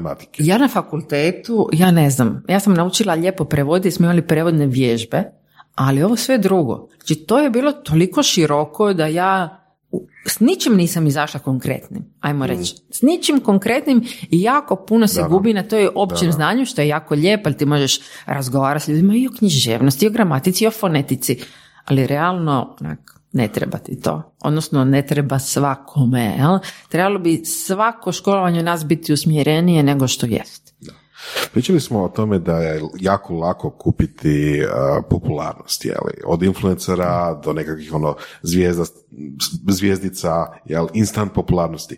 Kako onda u muru svega toga prepoznati stvarno koristan, stvarno, stvarno autentičan sadržaj? Jel to uopće ima smisla raditi ili se prepustiti flowu? Pa u principu za tako nekakve influencere onda imaš sad već i alate i analitike i onda gledaš zapravo, imaš, uh, imaš i uh, alate koji provjeravaju jesu li ti uh, useri fake ili nisu. Znači, za sve postoje alati s kojima možeš provjeriti. Znači, meni kad nekom piše content, ja imam plagiarism checker da vidim odakle on popalio taj. Znači, svi mi koji radimo taj neki posao, a, ajmo reći da smo s te nekakve pozicije gdje, gdje angažiramo nekakve druge ljude, recimo ja kako angažiram writera, on mi pošalje članak u onak za tri sata. Nema šanse se to napisao za tri sata. Znači ja znam koliko meni treba i recimo da za sebe vjerujem da sam jedna u top 10%, jel? I onda si ti brži od mene duplo. Kako si brži od mene duplo? I onda skužim kak je. Aha, odavde iskopirao paragraf, odavde drugi, odavde treći i napravi mi kontent onako tri sata. To je za mene važno. Dobro, je li taj članak uh, kvalitetan za usera koji ga čita? Pa zato što ti, znači ako ti od svugdje uzmeš malo kolaža, ne uneseš ništa svoje osobno, kakav je onda to brand? Ako nemaš primjera, ako nemaš ništa, dakle, a, to je A što To znači, teorijski ali, ok, dio, to je sad ljudi filozofsko da. pitanje, što to znači unijeti nešto svoje? Dakle, kad radiš članke, Dobro. evo pogledajte recimo svaki moj članak na webu je pod, podkrepljen mojim primjerom. Iz moje prakse. Znači, napišemo članak od 7000 riječi i u 100 riječi napišem svoj osobni primjer. Eh, ne. Ali a, jako, jako se vidi je li neko stručan u tome ili je neko uzeo tuđe primjere. Znači, a, ljudi ne uče na teoriji, ljudi uče na primjerima. Moje radionice, ja mislim da nemaju ono nula teorije. Znači, jednostavno ih nema. Ja ne učim ljude što je to copywriting. Copywriting ili tekstopisanje, znači, Definicija. kog to zanima? Pa nismo, opet, ja kažem, u četvrtom E razredu, ja nisam učiteljica hrvatskog.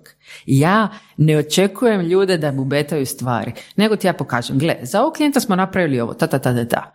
I onda kad svak dođe na radionicu, to e, što je oni e, jako cijene, ja a, proučim sve njihove webove, Znači dođe mi 20 ljudi na radionicu, ja tjedan dana provedem proučavajući njihovu prisutnost i na njihovom osobnom primjeru kažu, kažem gdje su, gdje su dobro napravili, gdje su loše i gdje im je jako velika prilika. Znači ljudi izađu s te radionice stvarno ako, wow, Čekaj, čekaj, ok, sad ću ja biti možda malo, možda malo zločest. ajde. Znači, sve što si ikad napisala, na teme koje si ikad napisala, znači da si sa svim što si stavila u članak imala osobno iskustvo. Ovo što pišem na svom, na svom profilu, da. Znači, ako ja imam svoj, svoj biznis, ja sam to sve imala osobno iskustvo. Zato što sam pročitao tvoj članak na temu XY načina kako zaraditi na internetu. Da. Da li si na svakom od tih načina ti osobno zaradila? Ja ili osoba klijent s kojim sa- za kojeg sam ja to radila.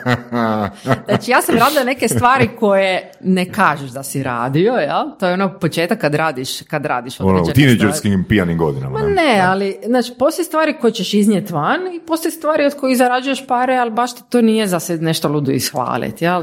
Ne hvalimo se, vjeruj mi, ni velike agencije Znači- se ne hvale s onim onim, onim, onim dijelom posla koji actually donosi pare, nego svim lijepim, brandiranim i krasnim. Mi svi moramo jest. Ova, I onda radiš i te nekakve stvari za klijente, ali ja neke stvari ne želim raditi, odnosno nemam, ali me ljudi angažiraju Da, evo konkretno onak napisala si članak uh, taj XY način Da. kako zaraditi na internetu. Mislim koliko je uh, koliko je izvedivo da netko doslovno u Hrvatskoj zarađuje od bloganja neku prosječnu hrvatsku plaću. prosječnu hrvatsku plaću, Pa ne svi, ali recimo da sam ja zarađivala od bloga. Znači, isključivo od bloganja. Isključivo. Govorimo o što to znači? Jel to Da. znači ono reklame na Sponzorirani blogu? sadržaj ili ti je to AdSense? Ne, recimo da si ti Ili referral linkovi? Što? travel bloger, ajmo reći, Ok. bengiri. Da. Kak je počeo? Znači, on je Bio je po- zaposlen u državnoj službi, ne? Da, ali je, ali, poč- ali je imao je, imao je e, svoju Facebook stranicu gdje je govorio ljudima kako će ta, ta, ta, pa je napravio svoj blog. Znači, to je bloganje. Nije to Hmm. Ali, klasično ono dobro, bloganje, dobro. a, make-up tutorial i tako Da, dalje, da. ali zarađuju ljudi i A od šminke. Bengeri konkretno je zarađivao od referral linkova Da. za putovanja. Da, ali on je, znači, e, ne mora bi bloganje biti u smislu, a ja ću napisati jedan blog. Znači, to Ali je stvaranje konta, super je, marketinga super je da si odabrala Bengerija, da. zato što Bengeri a, je, Sjajan. Bengeri je a, zapravo nije bloger. Ne, Mislim, ne. ja ga ne vidim kao bloger, jer pazi, on je imao blog puno kasnije nego Facebook stranicu. Znači, zapravo je blog bila ekstenzija Facebook stranice u kojoj su, a u blogovima su se konkretno nalazili referral linkovi. Kao i ženski recenziraj, ne znam koliko ste vi muški upućeni u ženski recenziraj. Ne. To vam je trenutno najpopularnija Facebook grupa u Hrvata, sam preko 250 tisuća žena i onda iz toga nastala web stranica. Moramo samo razlučiti da a, većina a, ljudi web stranice zove blogovi. Znači kad ne, imaš nešto, onda aha imaš svoj blog, kao ne imam svoj web. Ali, znači blog je jednako sve ovaj, u glavama ljudi, tako da i Bengeri je skužio, aha moram imati nešto malo stalnije. On bloga, ne pi, on ne piše a, kako ne, ne, ne, nešto. Ne, on je vrlo on ima konkretan. konkretan referal, on ima popusne Da. karte, on ima, jel, Nema, nema jedan blog, nema jedan tip bloganja. Ne, znači, uh, Ela Dvornik je bila blogerica. Pa je onda nešto iz tog izraslo, nešto drugo. Da, ona sad zarađuje. Sad, da li je ona sad više blogerica ili nije, nemam pojma. Dobro, ali evo, konkretno, da budemo Može, specifični. da. Znači, za- zarada od AdSense-a, bloganjem, da ne? Mm, mislim da ne. Mislim, mislim, mislim da ne. Mislim da premali još to promet. Mislim da od AdSense znam jer sam radila na nekakvim većim portalima pa znam koja je zarada da sad ne govorim, ali mislim da to je, trebaš imati ogromnu količinu prometa, pa mislim da ne. Ali možeš recimo blogat za druge. Možeš biti writer za druge. Tako da ovaj, ja sam dugo, dugo bila bloger za nekog drugog i evo iskreno to vam je 10.000 kuna mjesečno. A koliko Mislim da je to članak? fina. Koliko je to članaka, cca? 10, 12, 13, 17, mm, znaš, Je zavisi. to ghostwriting ili konkretno sa svojim imenom i prezimenom? Ghostwriting. Ghostwriting. Tako je. Mhm. Može se zaraditi par. Uh, ajde, baš me zanima ova tema. Prosječna Pa- pa- hrvatska plaća, par minuta. čak, čak i nije 10.000, nego koliko je sad? Da, da, ok. 5, 6, 7. Evo, par, par, par pitanja na Da. temu Ghost. Znači, Ghost blogging u Hrvatskoj postoji. Da, Mm, koliko ja znam, da. da krenuo je vjerojatno, krenuo je, da, krenuo je, iskustvo, da. Kre- ako, se može, ako može postojati jedan community manager koji drži neke osobne profile i pisa statuse, onda može postojati i guest blogger, što bi značilo da može postojati i guest writer, jel tako? Ima Ko- ih i nisam sama, ja Znači, ih znam, ge- ali vam gest- neću reći ko su. Ge- Znači, go, ghost writer za knjige. Ima li ih u Ima, Hrvatskoj? ima. Više od deset. I znate vjerojatno i, i koja je knjiga to bila, da ne ulazimo sad u taj naslov. Dobro, pa mislim, uh, Samo ja bih rekao, ja bih rekao da ghostwriteri postoje već više od 10 plus Jako. godina, znači svaka u Znači, biti, svaka starleta koja je izdala knjigu, ja mislim da je uh, knjiga napisana znam, od strane znam da, na primjer, poznate osobe u Hrvatskoj, kad pišu osobne Facebook statuse, to nisu osobne Facebook statusi, nego imaju Da, da. osobu koja Ko bi, piše. ko bi imao vremena pisati sve te statuse? Ali Pa- mislim na kraju krajeva ono, mislim, baš bi jedan, ne znam, Donald Trump uh, sjeo i pisao knjigu. Ne? Tako da, da. Ni- mislim, nije to sramota, ne, ne, ne, ne kritiziram, ne kritiziram ja ono ghost writing da pače, mislim da je super da neki biznismen sa 50 godina iskustva uzme ghostwritera i izbaci ovoga 10 knjiga, na.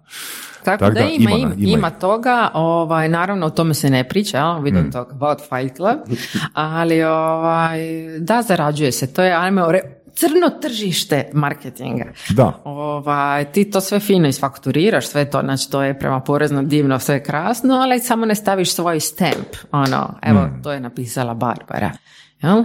Neko to je Pa dobro, napisala zapravo, ta firma. zapravo nisi napisala iz razloga jer je, a, si ti zapravo intervjuirala osobu i napravila si strukturu od sadržaja koji se nalazi u njenoj glavi. Tako je, recimo, eto. E, za više firmi, za više različitih, recimo sam pisala, nekad sam pisala i za osobu, za njezin biznis, ja jednako savjetnik, poslovni savjetnik ili ja jednako firma koja se bavi softverom. Ali nemamo, nemamo nikog unutra, ali ajmo, mi bi sad to nešto htjeli. Ok. ja. Reci nam sljedeće, Barbara, što misliš o am, po potencijalu zarade od a, zatvorenog sadržaja? A, misliš plaćeni? Paid content? Da, da. Mm, Ne mislim da Ne, ne, konkretno, znači da li je moguće da ono, Hrvati se u roku od godinu dvije preodgoje da postanu spremni za plaćanje sadržaja? A, pa Hrvati nisu prije htjeli ni plaćat e, ni, ni muziku, ni, ni filmove, pa sad plaćaju svi Netflixe, HBO, Amazon Prime i Spotify, ali da bi plaćali news, nekak sumnjam. Zašto? Ba, baš je bila jedna, jedna ovaj, rasprava na LinkedInu kod Bojana Bernika, ne znam jel, jel pratiš njega, Pa Bojan je moj partner u firmi. Da, ili ne znam, ili pratiš ga na LinkedInu? Znači, Ne. to je bilo pitanje. Jer je rasprava na LinkedInu kod njega, ne znam da li ga pratiš, dakle, on se sad malo aktivirao. Dakle, da li biste plaćali kontent u Hrvatskoj i svi odgovori su doli bili ne. A, zašto? Ja sam rekla, ja bi plaćala samo jako stručne specijalizirane tekstove, news ne bih nikad. Zato što mislim da news možeš pronaći gdje god želiš i na kakav god ka- kanal želiš, mi, mi ćemo se svi snaći, prvenstveno Hrvati su poznati po tom snalaženju, ali poznati su i po tom nekakvom zakonu uh, koji ti kaže, um, koji gura pravo na informaciju. Ti možeš svaki članak koji je napisao, sad ću bubnit, jutarnji, večernji, 24 sata, recimo da su, da su oni ili Telegram poslali su reportere, negdje nešto su istražili i tako dalje, ti ga možeš na svom news portalu prepričati. To se zove pravo na informaciju i zaštićen si. Dakle, ako uzmeš tuđu fotku, evo ti glava od 5 do 15 hiljada kuna. Ako uzmeš tuđi tekst, nikom ništa. Ima ono, trebaš navesti to gdje, ma ko to više gleda, staviš negdje link i tako dalje ili više Da, pročitajte tamo, ali u principu zbog tog zakona mislim da news nema šanse. Da. Da, to je problem ovoga portala sa manjom posjećenošću jer mogu investirati ono popriličan novac u istraživanje i onda im neki veliki portal jednostavno to preuzme, stavi link na Prepriča. stavi link na njih, da. Mislim, velik, u nas e, news portali rade, a, ne, ne znam koliko pratite to, ja sam bila svojedobno preplaćena na hrpu i stranih časopisa, ali ono, uredno bi u nekakvim novinama, ne na portalima, vidjela članak iz Faira, ono, preveden, malo, Znaš, izmijenjena rečenica, da, da, ali ured, znači ja gledam, Isus, pa ja sam učitala sve, znači tri stranice članka, ono velika tema, znaš, vikenda. Da. Ne znam, očito prolazi. Nigdje nije, čak nije bilo nigdje spomenuto preuzeti iz Vanity Faira. Tako da, ovaj, mislim da članci u nas teško, teško, teško. Čisto ako već pričamo o toj temi da spomenemo, pa nedavno je cijela Australija zabranila, odnosno donijela zakon da Facebook mora plaćati izvornim autorima vijesti. Znači, tipa ako njihova verzija večernjaka objavi nešto i neko to šera na Facebooku, Facebook njihov treba platiti tom jel, njihovom večernjaku. I onda ih je Facebook skinuo na 24 sata i od jučer je a, promijenili su, ahm, malo smo se možda predomislili i sad se opet pregovaraju načini jer mislim ti, tebi je Facebook kanal distribucije jako vrijedan kanal distribucije za određenu skupinu, znači 30+. Plus. Klinci tamo više nisu, ali gle, još ćemo mi živjeti, mi 30 plus ćemo još živjeti neko, neko vrijeme i ovaj, tako da mislim, posvađa se sa tim nekim ljudima koji ti donose vidljivost je vam pameti. Da, malo jest bet šta ti tamo to sve svi šeraju kako žele, ali Gle, eh, tu, tu mi je super primjer eh, Matej Prapotnik, jel tako? Pra protiv. Praprotnik, jel da? E, Gledali smo njegovo predavanje na VMF-u i prije, par, par mjeseci prije na Play Media Dayu. Brazilski mediji koji su rekli ne društvenim mrežama. ne znam, ne znam, Da. ne znam. To je, to je pred nekoliko godina. Pošaljite mi da, link, Da, ali zapravo nešto. ono, nema više šeranja. Znači, svi mediji su se dogovorili zajedno da više neće dijeliti linkove na društvenim mrežama. Ali to je drugo, to je drugo, da to oni neće imati Facebook stranice gdje dijeli svoj vlastiti sadržaj. Mhm. A u Australiji je da njihov Facebook jednostavno nije zabranio je šeranje linkova njihovih vlastitih e, novinskih agencija. Hmm. Da, ne, nedovoljno sam upućena u razlike, tako da nemam pojma. Ovaj, zašto to u Brazilu recimo funkcionira, a Ne, ne, ne? ne, nije isto, nije ista stvar. Znači, ovo je tipa da je brazilski večernjak rekao mi nećemo više imati Facebook stranicu. Znači, Aha, apsolutno ok, svi dobro. portali, apsolutno svi portali su rekli nema više A na koji su mreži sad onda glavni? Je li, Ne, ne, je- jesu search, negdje? search. Samo Znači, search. oni su odlučili ko želi vijesti, nego Google vijesti. It's okay. Da. Tako da je lijepo kad se ljudi sve to zajedno Evo, dogovore. hipotetski, kad bi se svi portali u Hrvatskoj dogovorili da e, više nema besplatnog sadržaja, Neće se nikad dogovoriti. Znamo iz Gemiusa da su svi posvađani jedni s drugima. Tako da izlaze iz toga ti računaš ovaj promet, ja računam. Znači, mi smo premali i svak se bori za svoju zrno, za zrno i znaš ono, u selu se svi ponašaju ko ono, svak, svak gleda ono, ovaj, tuđu među, znaš. A Brazil ima malo, malo više stanovnika, ajmo to reći. Ovaj, tako da, ovaj, ne znam, evo, nisam u izdavaštvu, da li bi, da li bi to uspjelo, ali ovaj, mislim da mi od Facebooka dobijemo puno više koristi nego, nego, nego minusa. Ja sam radila kao community manager u početku za jutarnji recimo. Ovaj, kolega i ja smo otvorili profile, tad su bili profili ne stranice. Da.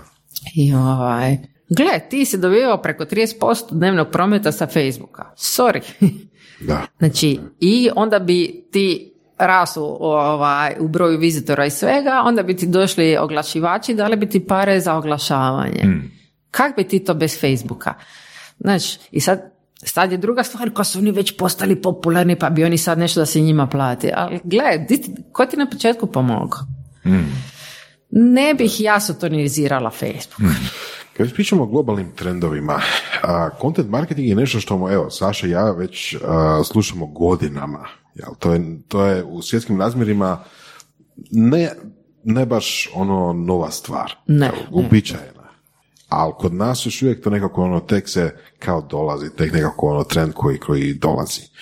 Um, da li misliš da je u svjetskim razve- razmjerima to već nekako i čak i ono prošla tema, odnosno Pa u prin- se- Ne, ne, mislim, mislim da se samo proširio content marketing i da se sve, sve više ide recimo na ovakve audio, audio ovaj, platforme, da se traže nekakvi novi načini plasmana sadržaja. Dakle, oni su sad opet par godina ispred nas u načinu distribucije plasmana, kako god nazovemo to, sadržaja i šta funkcionira, šta ne, dok mi još uvijek malo tu ovaj, ovaj, komešamo i ne vjerujemo tako nekakve stvari, iako u nas content marketing stvarno postoji već, evo, recimo Voli meso smo krenuli raditi 2013. Znači to i- ima već koliko, 7, 7 godina, da. Nije to sad toliko friško ni u nas, Ova, I onda nakon toga su krenuli malo, malo i, i drugi a, u tom smjeru, ali recimo prvi nekakav praportal content marketinga u Hrvatskoj je kulinarika, koja, to se tad nije zvalo Ok, content marketing. Istina, istina, dobar primjer. da. To se nije zvalo, to se nazvalo poslije content kad su skužili, aha, to je fakat, to je ono što, ono što smo mi radili content marketing. dakle, a to je portal, aj pokušajte ga uh, po time on site dosad, nema šans. Ono, 35 minuta mu je time on site. Da, da, da, znači, da. otvoriš to i kuvaš.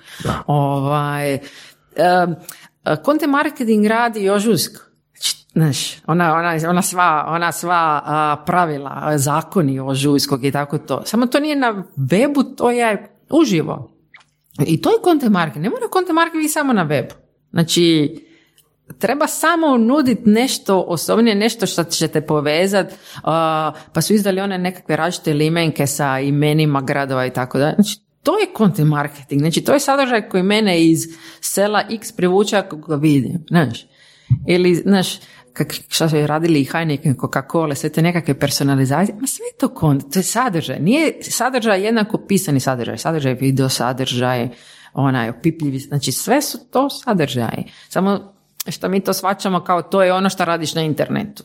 I to je pisanje bloga. Ne, to nije pisanje bloga, to je i, i bit na Facebooku, i bit na LinkedInu, i bit na ovom podcastu. Evo ovo isto, ajmo reći content marketing i za mene. Znači ponudila sam nekakav audio sadržaj, preko vas, jel? Parazitski. A možda vi parazitirate na meni, vidjet ćemo ko će dobiti više klikova na ovo, ja ili vi? Ajmo mjeriti. Natjecanje, A natjecanje. da, ajmo mjeriti. to. Hoću ja dobiti više konverzije pa baš vi? očekujemo tebe da napraviš ono članak na svom webu i da ga toliko optimiziraš da budeš ono Zove, najklikanija. Moli se Robert Petković da se odazove na ovo, da postavi analitiku. O, može biti sudac.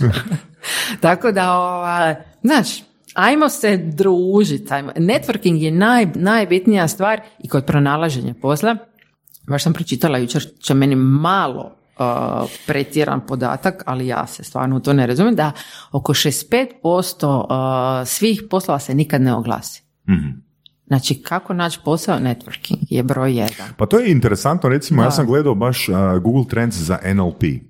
Za Neurolinguistic Da, da. Programming. I zapravo, ako se dobro sjećam, a, do 2010. godine uopće nema srčeva za NLP, a NLP postoji ono 10-12 godina duže, što bi Misliš značilo... u Hrvatskoj ili- Da, da, da, u Hrvatskoj konkretno, jer u, u- to što bi značilo da je dobri 12 godina NLP išao isključivo word of mouthom, isključivo kroz network, ne? Da. ne? Ja sam isto jako, jako sam puno čitala o tome, tako da ono, ovaj, ali recimo evo, a, referral koji je, koji je prema tebi bio za mene jako, jako, jako važan je Marcel, koji je bio na toj radionici i onda je svima osobno iskustva napisao na svojoj Facebook stranici. Dakle, nisi ti rekao, U grupi.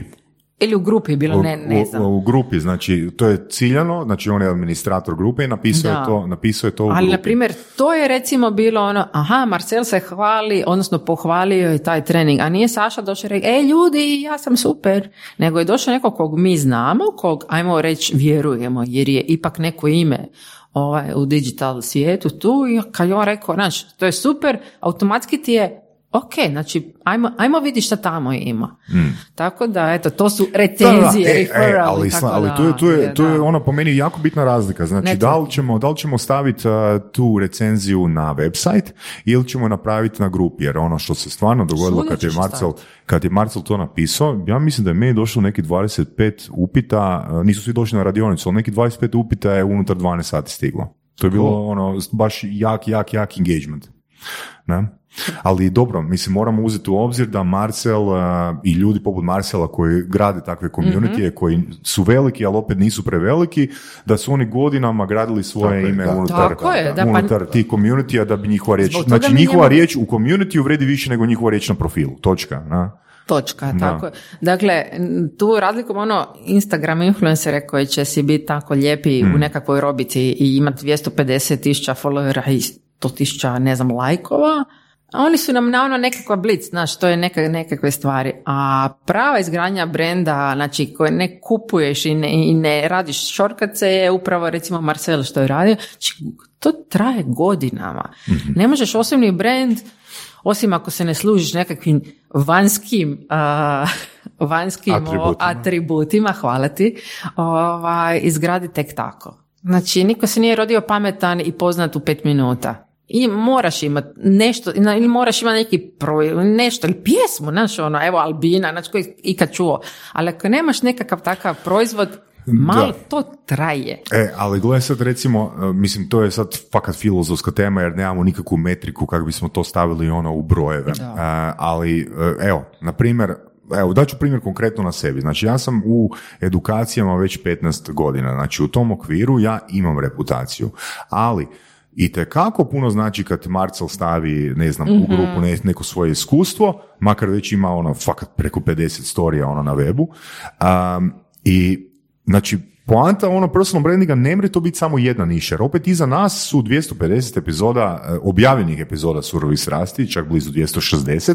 Znači, ljudima uvijek treba taj neki dodatni doka- dokaz e, neke osobe koja nije direktno involvirana u to, čak, by the way, ako se vrati na primjer sa Marcelom, on je bio, e, je bio je gost surovih strasti, naravno, šerao je i u grupi i na profilu, znači, ali Poanta personal brandinga za mene, mislim u Hrvatskoj, je to da ti uđeš u više niša. Jer ako ti imaš, ako ti imaš ono iskustvo, e, odnosno prezentiraš sebe kroz više niša, isto tako možemo reći ono na Facebooku, u Facebook grupama, na LinkedInu, na Instagramu, na TikToku i bla bla, ako se dokažeš u tih više niša i dobiš neki referral, do- dobiš neki social proof da ti dobro radiš, e, to znači ono personal brand. Recimo, mogli bismo reći ono Voras i ja, ej gle, mogli bismo snimati dvije epizode surovi strasti tjedno kao što smo radili godinu i pol dana. A to je samo podržavanje osobnog brenda u tom okviru. Ali ako ti kreneš e, gostovati na drugim podcastima, isto kao i ghost blogging, ti zapravo dohvaćaš novu publiku, tvoj osobni brand e, gostovanja na nekom drugom podcastu ili hostanja na nekom drugom podcastu kao što ja to trenutno radim sad s Marcelom, ti daje znatno veću reputaciju, to je moje uvjerenje, ne dokaz, daje ti znatno veću reputaciju u par epizoda nego u deset puta više epizoda na surovim strastima. Zašto? Iz razloga jer surove strasti su nešto na što je publika već naviknuta. Je, Oni to vide je. kao 1 plus 1 je jednako 2. I ljude interesira, znači u smislu ono osobnog brandinga, koja je sljedeća stvar koju će ta osoba napraviti. I onda zapravo ne možeš ti samo održavati svoj osobni brand nekom konzistencijom, bla, bla, ja pišem članke jedan put jedno ili objavljujem jedan video, ono, jedan put ili ne znam, pi, pišem status na LinkedInom, nego moraš, napra- po- to je Se moje uvjerenje, da. moraš se razvijati jer ljudi od tebe očekuju da se razvijaš. A, ti po defaultu napraviš 50 epizoda podcasta, ne mora biti surove strasti, može biti bilo što. Znači, ako si dokazao da dosljedno dokazala da to možeš dosljedno raditi, ti već imaš brand, odnosno imaš brand, ono, ok, brand znači riječ sinonime dosljednost, ok, mogu računati na tebe, nećeš zajebat, nećeš fulati epizodu, ali to je ključna riječ koju si rekla, znači, di ćeš se ti proširiti od tog jednog projekta. I tu dolazimo do toga kako je zapravo ono osobni brand, ja ga interpretiram na taj način, jer kad, ljudi, kad ti napraviš jednu stvar, znači ljudi će, vrhunski, ljudi će reći, e, ona je dobra u toj jednoj stvari. Kad napraviš dvije stvari, onda im već stvaraš pretpostavku. Onda više već stvaraš slučajnost, onda je već slučajnost. znanje, da. Onda je to, onda je to fakat ono, znači, ako je dobar u jednom i u drugom, onda je dobar u svemu. Znam da, Da. zvuči glupo, znam da je generalizacija, ali tak, to je način na koji on funkcionira. Jednom I- ti se može posreći, drugi put tako već teže. Tako, Ali da. tu, je, tu, je, tu mi je recimo Mark Cuban rekao jednu izvrsnu rečenicu koja me ono fakat uvijek utješi. A, jel ti znaš na koju rečenicu mislim Voras? E, Kako je biznis ono super igra. Se? Super frame. e, Iz razloga jer u biznisu za razliku od bilo čega drugog trebaš biti u pravu samo jedan Aj, to je istina, da, da, te, da te neko. Ali evo, recimo, ja sam tu došla na, na, na podcast, sigurno ima ljudi koji nikad nisu u životu čuli za mene, pa će sad čuti. Može će neko izgooglat, možda neće, googlajte. Ovaj, ali u principu, znaš ono, ideš svuda, nikad ne znaš kad će ti nešto donijeti. Ja sam recimo bila na jednom predavanju i tako, bilo mi je fora, ali sam mislila, nema ša- od ovog ništa nema, ajde, ali idem kao, fora je. Kao zvali su me, mogu besplatno negdje predavati, nije sve ni u šoldima, nekad, nekad je nešto lijepo za odraditi za studente. E, recimo, onda ti studenti završe faks. Ili taj student ima tatu koja ima firmu. A ja sam dobila i tako nekakve... nekakve Nurture, nurture, nurture your leads. Nikad ne znaš ko ti je u publici. Stvarno, to se, to se pokazalo jako puno i od onih šta najmanje očekuješ na kraju bude wow, ka, super. Da, jer recimo ja imam jednu osobu blisku sebi, znači koja, koja je stvarno stručnjak u svom području, a, u, u svojoj domeni i izuzetno se boji dijeliti sadržaj. Znači, to je taj strah. E sad, e, meni tu recimo naš prijatelj Daniel Neseka rekao mi jednu rečenicu, ono koja mi je super, super, odnosno više rečenica koje su mi super, ali vezano za ovaj podcast. A, on ima to uvjerenje give your best stuff for free. Tako je. Zašto? Zato što ako ne podijeliš znanje, kako će ljudi znati da ti to znaš? Mm. Kako? Evo, ja sad znam to raditi. Super. A odakle, kak ja znam da ti to znaš raditi? Ako šutiš, Da, da. A mislim sad dolazimo cijelu tu priču Da. oko brandinga. Znači, branding je marketing samog sebe. Branding je nekako ono put yourself out. Znači, ono tipa... ali i onog što znaš radi zapravo i onda to samo kroz sebe, ali case study su jedna od stvari koje se najviše čitaju. Ili kad si recimo trener, šta ljudi najviše vole? Before and after. Daj mi da vidim šta si napravio s čovjekom. S tim da to ne smiješ oglašavati na, na društvenim Ne, mrežama. to se ne smiješ oglašavati, ali na svoju web stranicu to možeš staviti kako hoćeš. Da. Možeš staviti na Instagram, ali ne možeš stisni boost, znači nema stisniti oglas. Tako da ovaj, jako puno tog se smije i ne smije, ali ovaj, daj pokaži ljudima šta znaš. Dakle, ima ja, jedna ovaj, firma iz Americe, zove se Kinvi.com, oni su jako puno, dakle 25% lidova u tamo još 2012, dakle govorimo, to je content marketing postoji, šta si ti rekao, Ivane, ono, preko 10-15 godina, oni su preko jednog e-booka uh, How to make an app Android edition, jer je tad krenuo, krenule su Android aplikacije 2012. Znači dobili su ono, čuda i čudesa. Ali ovaj, slušala sam tog frajera na, na konferenciji i frajer je rekao, gle, svi su mi firme rekli, si ti normalno. Znači, mi znamo raditi Android aplikacije, ti ćeš sad doslovno napraviti e-book how to make an app i svima ćeš dati naše ono, ono zlatno znanje džabe. On je rekao, da, daću zlatno džabe. Zato što prvo smo odgovorili na, te, na, na, na taj keyword na Google, drugo pokazali smo da to znamo.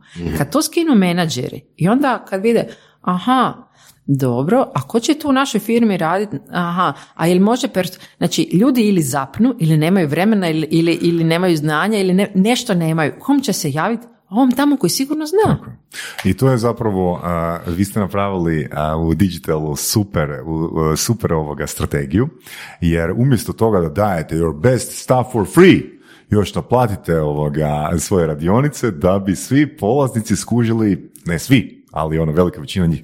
A gle, ja znam kako se to radi, ali Nemam Da. vremena. jer ono što, ono što Moraš ja, ja, imam, ja, imam, ljude, ja, imam, ja imam čvrsto uvjerenje da, da zapravo a, mi kupujemo isključivo svoju ljenost.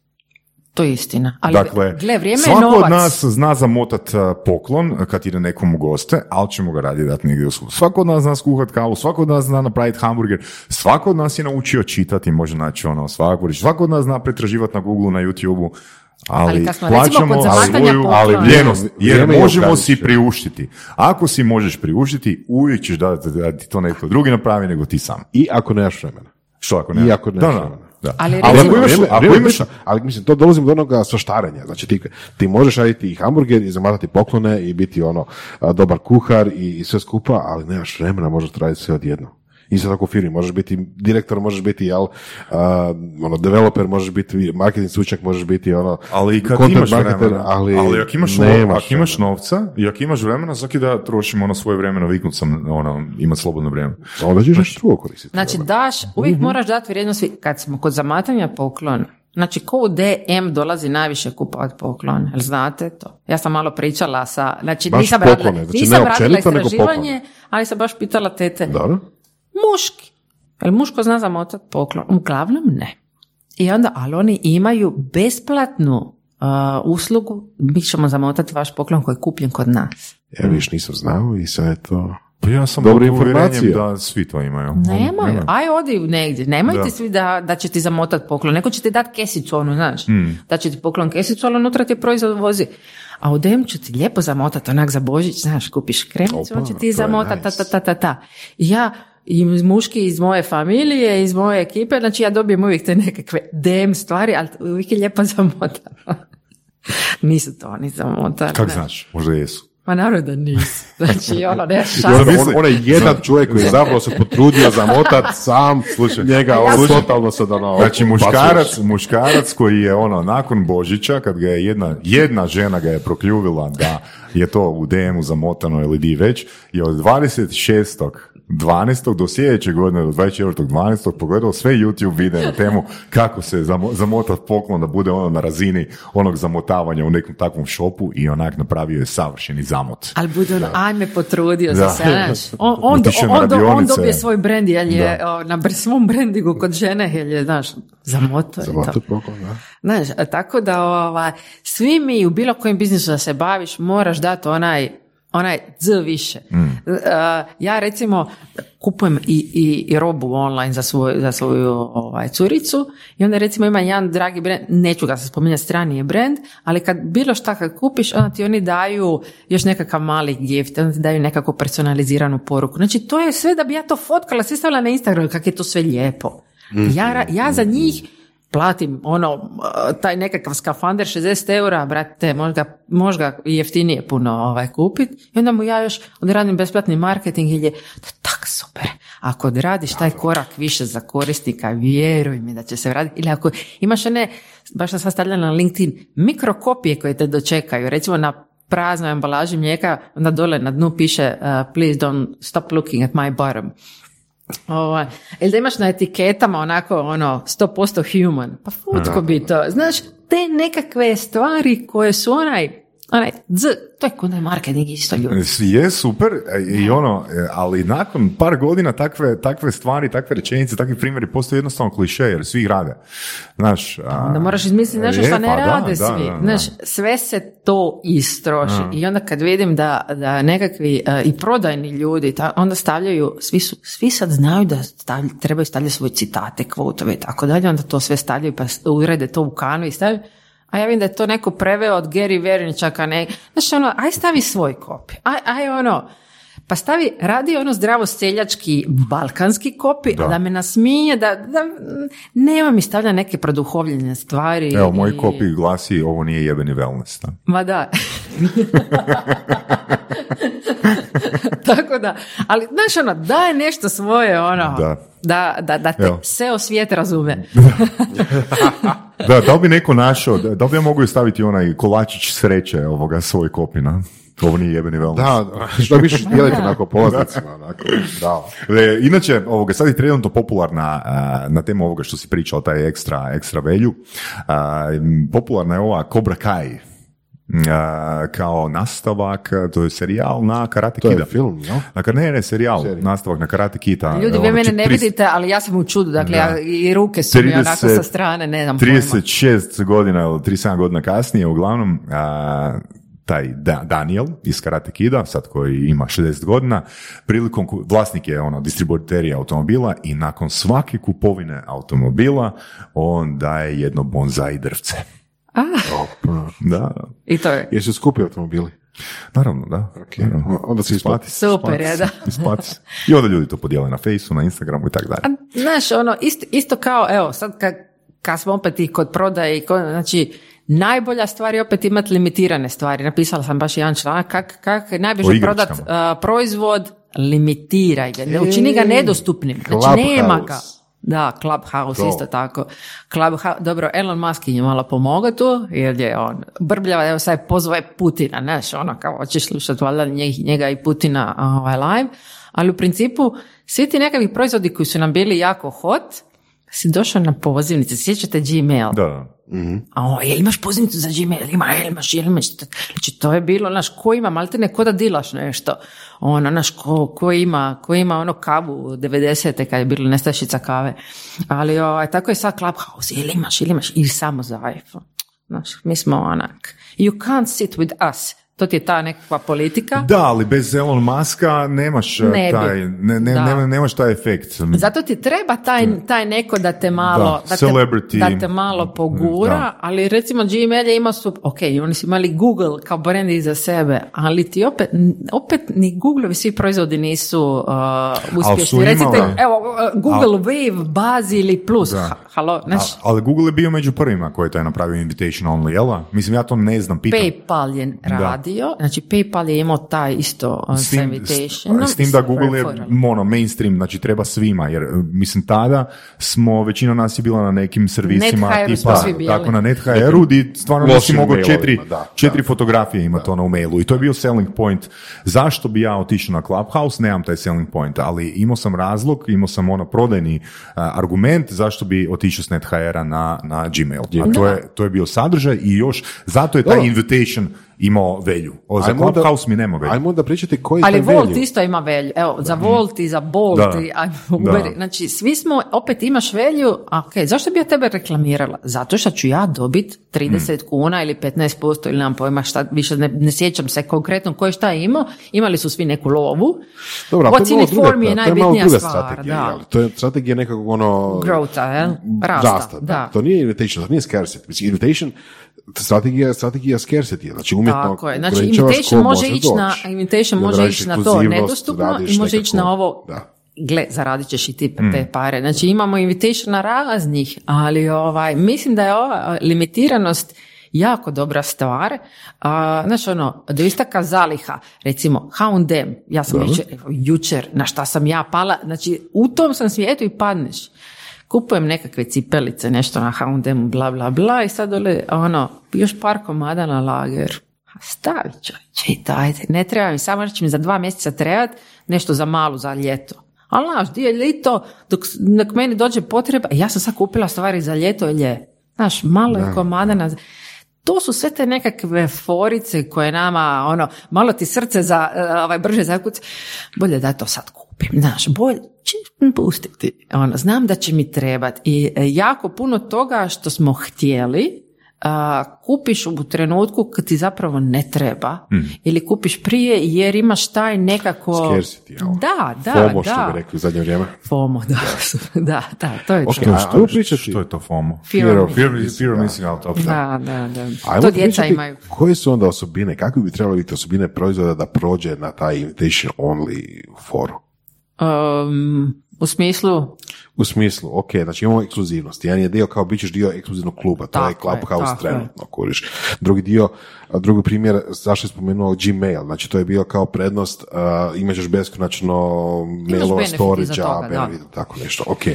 Što još? Znači, definitivno kad, kad ideš prema nečemu moraš ponuditi čovjeku vrijednost. Znači, invitation only samo za nešto di ti ne znaš da je, tam, da je to baš ekskluzivno, nećeš niš dobiti od toga. Ali ima puno jako dobrih proizvoda koji se nisu poslužili recimo tom taktikom, nego su odmah išli, odmah išli evo, evo mi smo nastupili, nisu stvorili potražnju za svojim proizvodom.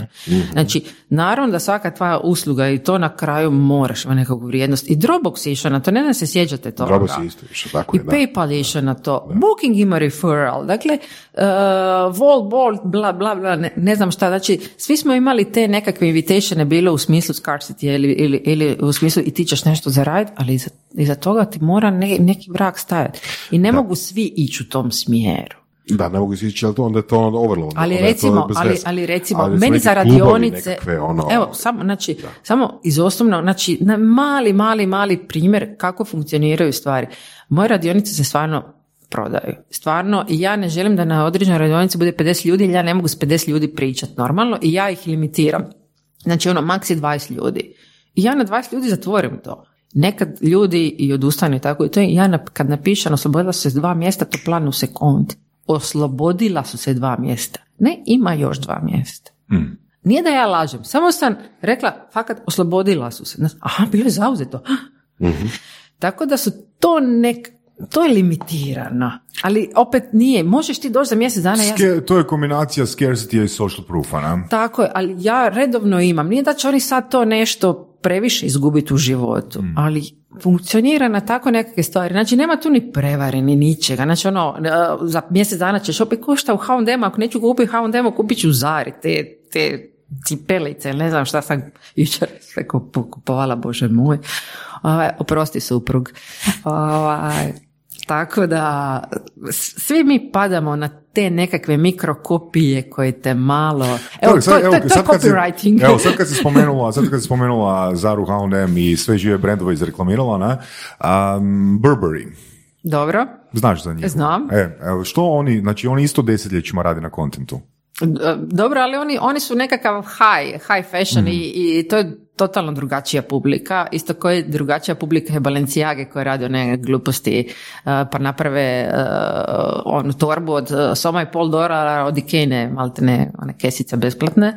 Ali to su nekakvi drugi, to su uh, high-end brendovi koji imaju svoju publiku, koji imaju svoju vjernost i koji... Znači, recimo, zašto sam pomenuo Burberry, a, znači kao kupac Burberrya, e, oni tebe zapravo prezentiraju na svom web sajtu, a e, interesantno, recimo, mi je i primjer od Kepeskoga sa OK-om, a, gdje oni zapravo nikad nisu niti u jednom broju na naslovnici nisu imali poznatu osobu. Imali su klince koja je njihova ciljana skupina. Da, full- full I, interesantno, I ne? tvoj, e, tvoj životni cilj kad si bio tako mali je da se pojaviš na naslovnici Mhm. ok, znači to ti je bilo.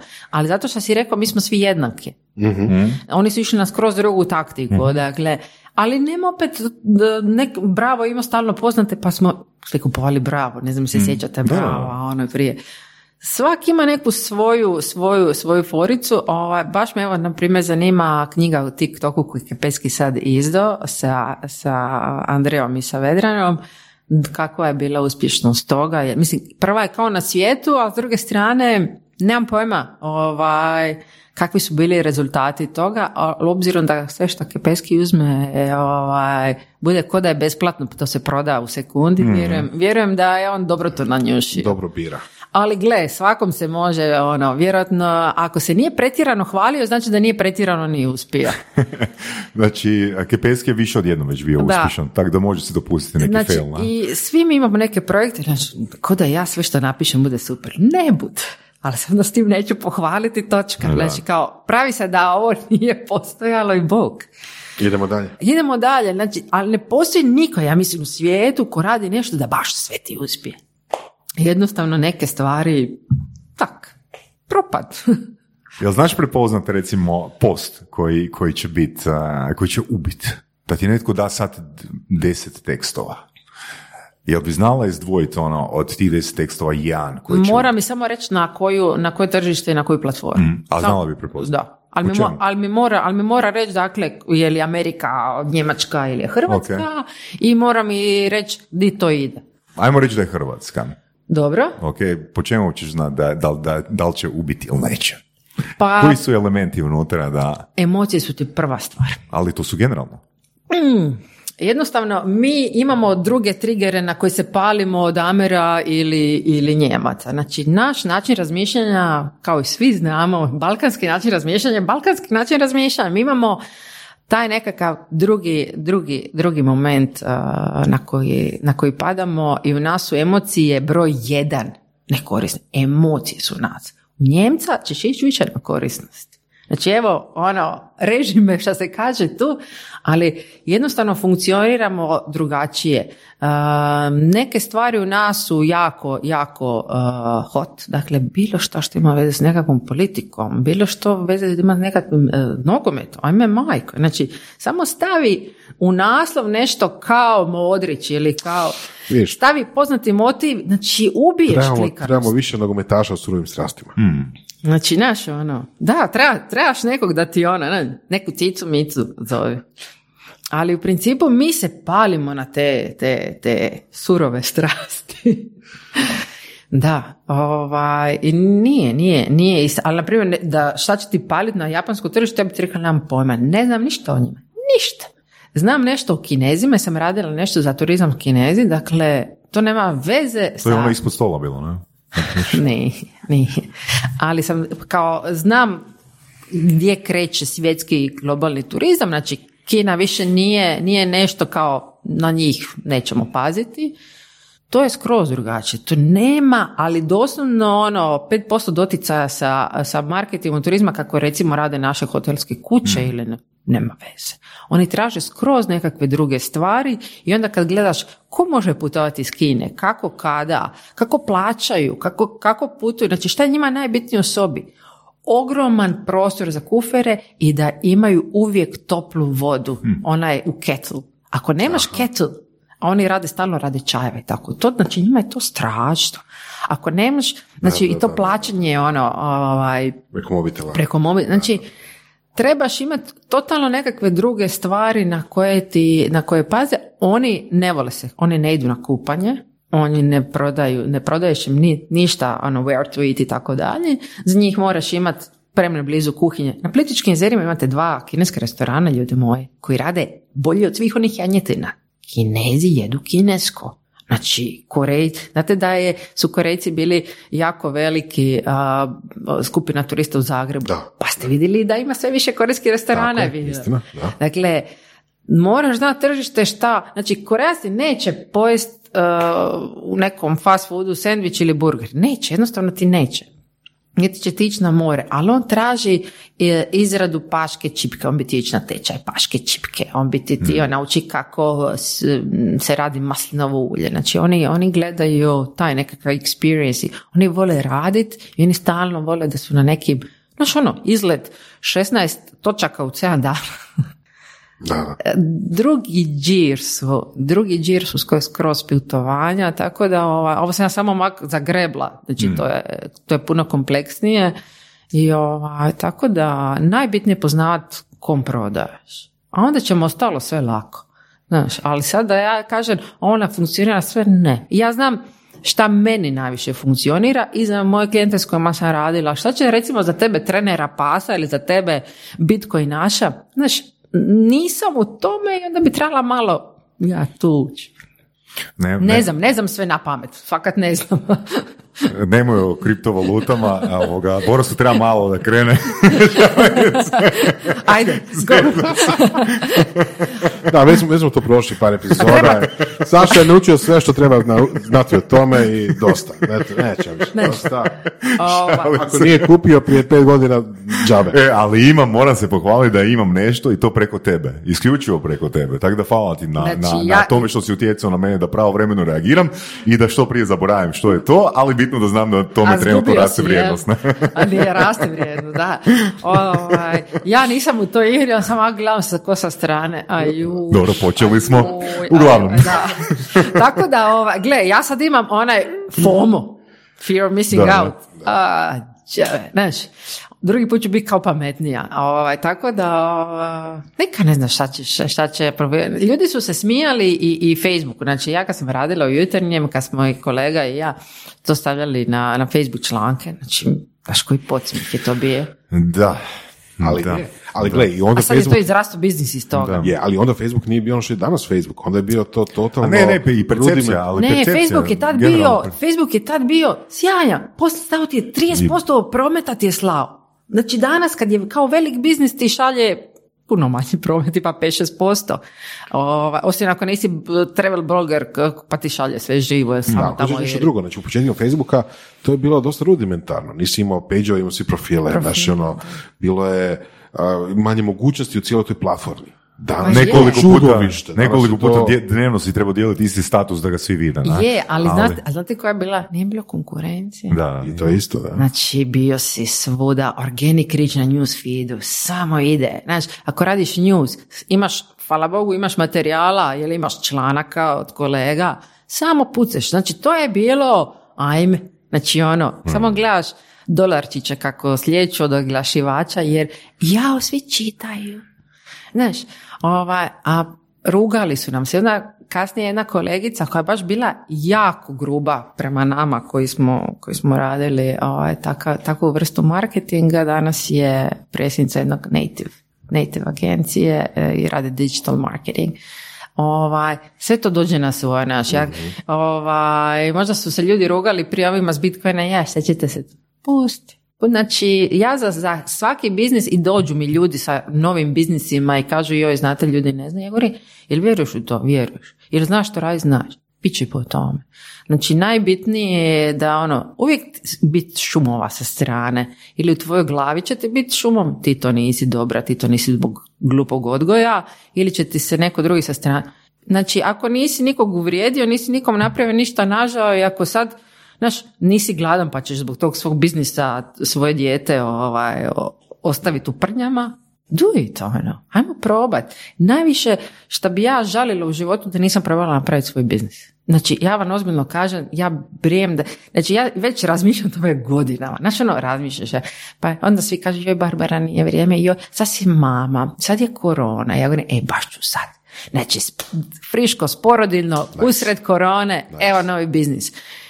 I evo ga, ok, nisam sad još, još nisam milijarder, ovaj, pomalo, pomalo, Pomalo, ne. I Ovaj, evo, i to je odgovor na pitanje koje su postavili prije sat vremena. treba nam, treba nam. Barbara, eh, puno ti hvala na gostovanju. Nakon dugo vremena, eh, jel tako da, da stvarno već dugo... Imate dugo- žensku, jel? Imamo žensku, imamo žensku osobu koja zna pričat, koja se zna artikulirano izražavati, koja zna u kratkim crtama ispričati s čim se baviti. U kratkim crtama nakon pola sata. U biti, hvala vam što ste me zvali. Hvala i, i Kristini koja me preporučila. Dakle, evo još jedna reklama za žene i noć. Čitajte taj članak jer se moramo se podržavati jedna drugu. A, pogotovo, ja kažem, mi žene se A, to je poštivanje podržavati. međusobnog statusa dive, na? Tako je. E, tako, I, ovaj, Međusobno poštivanje. I ništa, ajmo sva stvarno, vidjet ćemo, ja ću sva staviti na svoje profile, stavit ću u tem linkove, pa ćemo vidjeti, stavite vi, pa ćemo vidjeti ko, ko će imati više klikova ovaj, jedne na druge. A, hvala vam što ste me zvali, Ivane i Saša, i to je to. Slušamo se. Ajde, pa pa, bok, pa pa. Slušali ste podcast Surove strasti, broj jedan audio podcast u regiji. Ako vam se sviđa, lajkajte. Ako se slažete sa gostom, komentirajte ili ako se ne slažete, pogledajte našu ponudu obrazovnog sadržaja na academy.surovestrasti.com. Komentirajte, lajkajte i nadam sve šerajte tako da i drugi ljudi mogu saznati za surove strasti. Čujemo se i do slušanja.